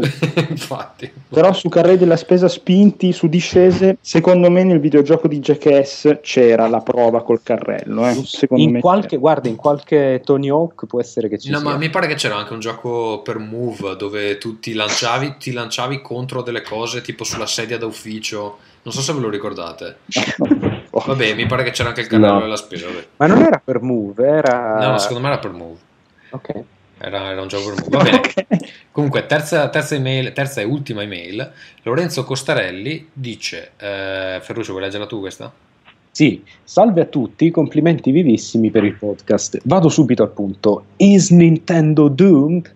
O meglio, per i meno anglofoni, la Nintendo è fottuta. Il mercato il mercato porta- dei portatili è stato sbranato dagli smartphones e dai tablet e nel campo delle home console il Wii U vende peggio di vita, il che è tutto, di, uh, tutto dire. Quanto pesa secondo voi la casa di quanto dura secondo voi la casa di Kyoto di questo passo? Per me pochi anni e poi sarà costretta a sviluppare non solo per le proprie console, ma anche per le altre piattaforme. Un esempio Super Mario per iOS. Saluti a tutti, compreso, compreso, Vito Juvara da Lorenzo. Allora, caro, caro Lorenzo, eh, il 3DS vende bene, sarà stato sbranato dagli smartphones, ma intanto loro vendono bene, vendono un discreto numero di giochi a 40, a 40 euro ciascuno invece di eh, 99 centesimi. E da quel punto di vista gliene passa per il cazzo degli smartphone, cioè non, non, sono, non credo che, che, Nintendo sia minimamente interessata a, uh, agli smartphones. E non credo neanche che Nintendo sugli no, smartphones... No, lo continuo a ripetere, lo continuano a dire non riusciranno mai a vendere 40 volte quello che vendono adesso.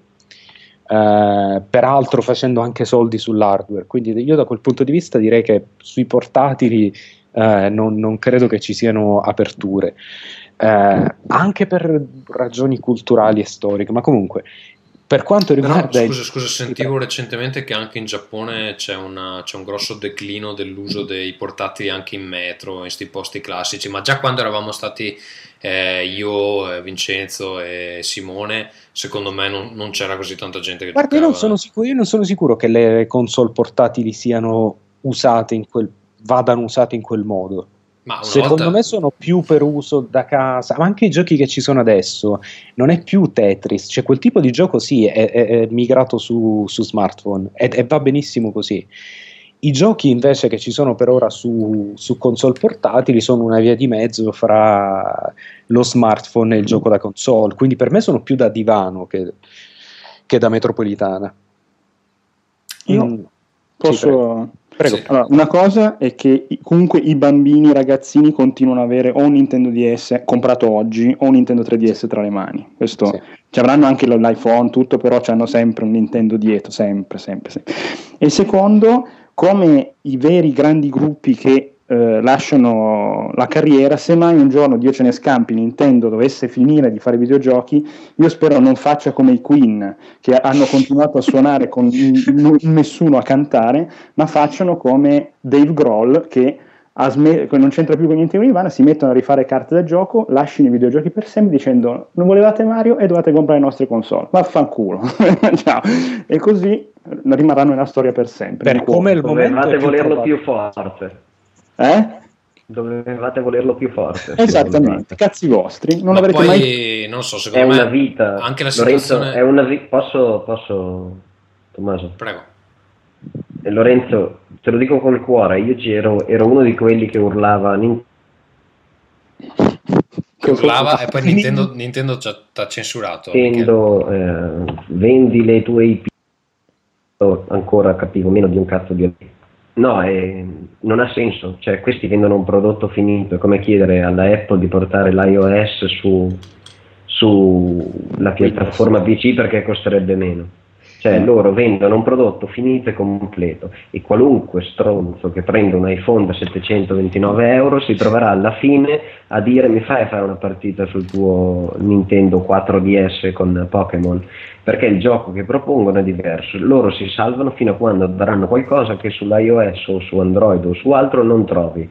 Finché tu non trovi Super Mario in giro, loro si salveranno e quindi non ha nessun senso che loro vadano a vendere questo fuori. In più sono giapponesi e penso che quando qualcuno gli vada a dire eh, dai che pubblichiamo su iPhone, eh?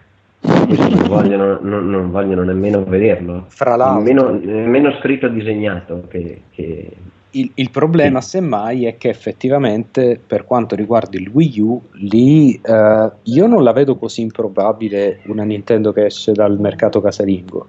Ma aspetta, Non lo so, io non li, io non- io non li do, eh. non li do per morti. Secondo me, come, No, come però- GameCube, diventerà un altro GameCube, non esce da qua un po', esce ancora meno, ancora meno, ancora meno terze parti, ti aspetterai Metroid, e ti Sì, aspetterai poi Zelda Mario e Kart vende 20 milioni di pezzi per 5 anni di fila perché Ecco, io- cioè- io- e, e basta. insomma. Bisogna aspettare i giochi di Ma- Mario. Cioè Mario Galaxy va in negozio e lo paghi ancora 44 euro. eh. E c'è gente che lo compra. Sì, però sta cosa Nintendo, almeno dal punto di vista de- delle console casalinghe, l'ha fatta un po' troppe volte. Cioè, secondo me non hanno ancora.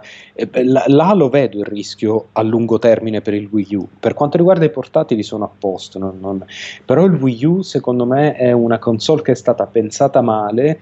Che non Sì. ha un supporto degli sviluppatori né al momento né in futuro. La cosa preoccupante è che sembra che anche Nintendo internamente non abbia molti studi che lavorano a roba per Wii U. cioè, Eh, vogliono tutti andare sul 3DS. sembra di sì, sembra che siano rimasti un po' impreparati. Di- dicono che l'HD è difficile, cioè lo stanno dicendo adesso, dopo dieci anni. Eh. Eh, e anche i giochi che escono per, per Wii U da Nintendo non sembrano usare le caratteristiche peculiari di Wii U. Sì, quello è effettivamente un po'. un po' È un po', è un po' drammatico che sia così. Quindi non lo so, io là, là la vedo un po' brutta. Però secondo me col nuovo Zelda Link, eh, to the, Link to the Past 2, chiamiamolo qualche Ma non era per di copie 3DS? faranno. Sì, per 3DS dicono. Ah, E sì, faranno. appunto, più Wind Waker HD, due cose vecchie, due cose Eh. vecchie, vediamo quanto vendono. C'è Ma- un limite alla quantità di volte che si possono No, ma- riciclare le cose, eh, raga. Il- Non è che No, perché no. ha funzionato Zelda in di Link passato- non è vecchio, eh, è nuovo, è solo il, se- il Eh, sequel. sì. Io ci credo. Sì, vabbè, però c'è, c'è un limite. Il fatto che abbia funzionato in passato non vuol dire che funzionerà in futuro. Eh, nuove generazioni. Beh, vediamo, guarda, io eh, quando vedo Pacter che dice a Nintendo è prossima a Sì, vendere il proprio IP o quant'altro, no. Eh, ma Pacter non è imbroccata uno negli ultimi sei anni. Ma infatti lui spara delle cazzate nel mucchio e quando ci prende dice "Hai- avete visto che questa cosa è improbabile, l'ho detta solo io. Vabbè, chi è che vi ha detto? Vabbè, guarda, è veramente... Sì, sì, no, io non so perché cioè, potrebbero ascoltare Rincast comunque ad avere delle, delle previsioni più accurate, secondo me. Allora, o lo facciamo in inglese o questi imparano l'italiano. Eh. Ragazzi, io direi che come puntata del ritorno abbiamo concluso. Ringrazierei Davide per essere stato con noi. Davide, dov'è che possono trovarti i nostri ascoltatori?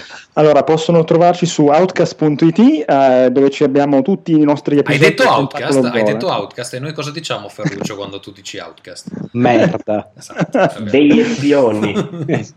Comunque ci sono tutte le puntate del Tentacolo Viola che tornerà tra un paio di settimane probabilmente probabilmente se riusciamo a organizzarci, tutta colpa del sottoscritto. Con questa, con questa puntata di The Last of Us o con qualcos'altro? No, no, io preferirei fare puntate di The Last of Us accorpata a qualcos'altro registrato in un altro momento, quindi vedremo, vedremo, vedremo. Va bene, io ringrazio i, il, core, il core gruppo di Rincast, Fioruzzo Cinque Mani. Quelli che vi vogliono bene, eh, mica come certi altri. E Michele Linge.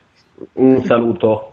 Un saluto, va bene. Eh, come dicevamo, um, Alessandro ci raggiungerà uh, nei prossimi episodi appena torna eh, dalla campagna radioattiva dove si è rifugiato uh, per riposarsi. Grazie per essere eh, stati con noi ancora una volta. Noi ci risentiamo presto con uh, Rincas 72. Grazie, ciao.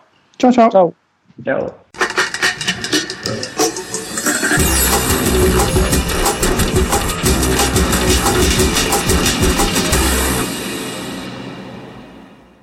Siamo ai contatti, eh, come sempre la nostra email è rincast.gmail.com Trovate tutti gli aggiornamenti del podcast, puntate incluse sul blog www.rincast.it.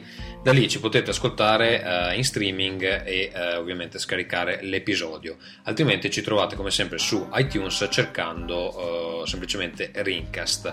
Su Twitter ci trovate a www.twitter.com slash Rincast, su Facebook e G ⁇ sempre cercando Raincast. Uh, vorrei segnalare inoltre che ci sono stati dei cambiamenti uh, nell'altro progetto di cui uh, mi occupo, cioè Players Magazine.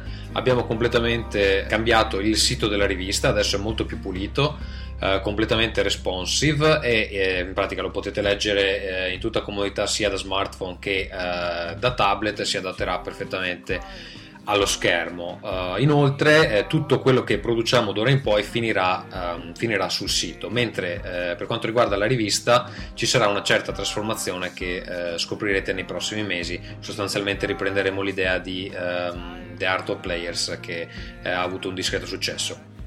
Eh, per saperne di più comunque vi rimando al sito www.playersmagazine.it come detto uh, durante la puntata, se volete rimanere aggiornati su quello che uh, fa Vito Juvara, potete trovare tutto il suo eh, materiale all'indirizzo vitoiuvara.wordpress.com.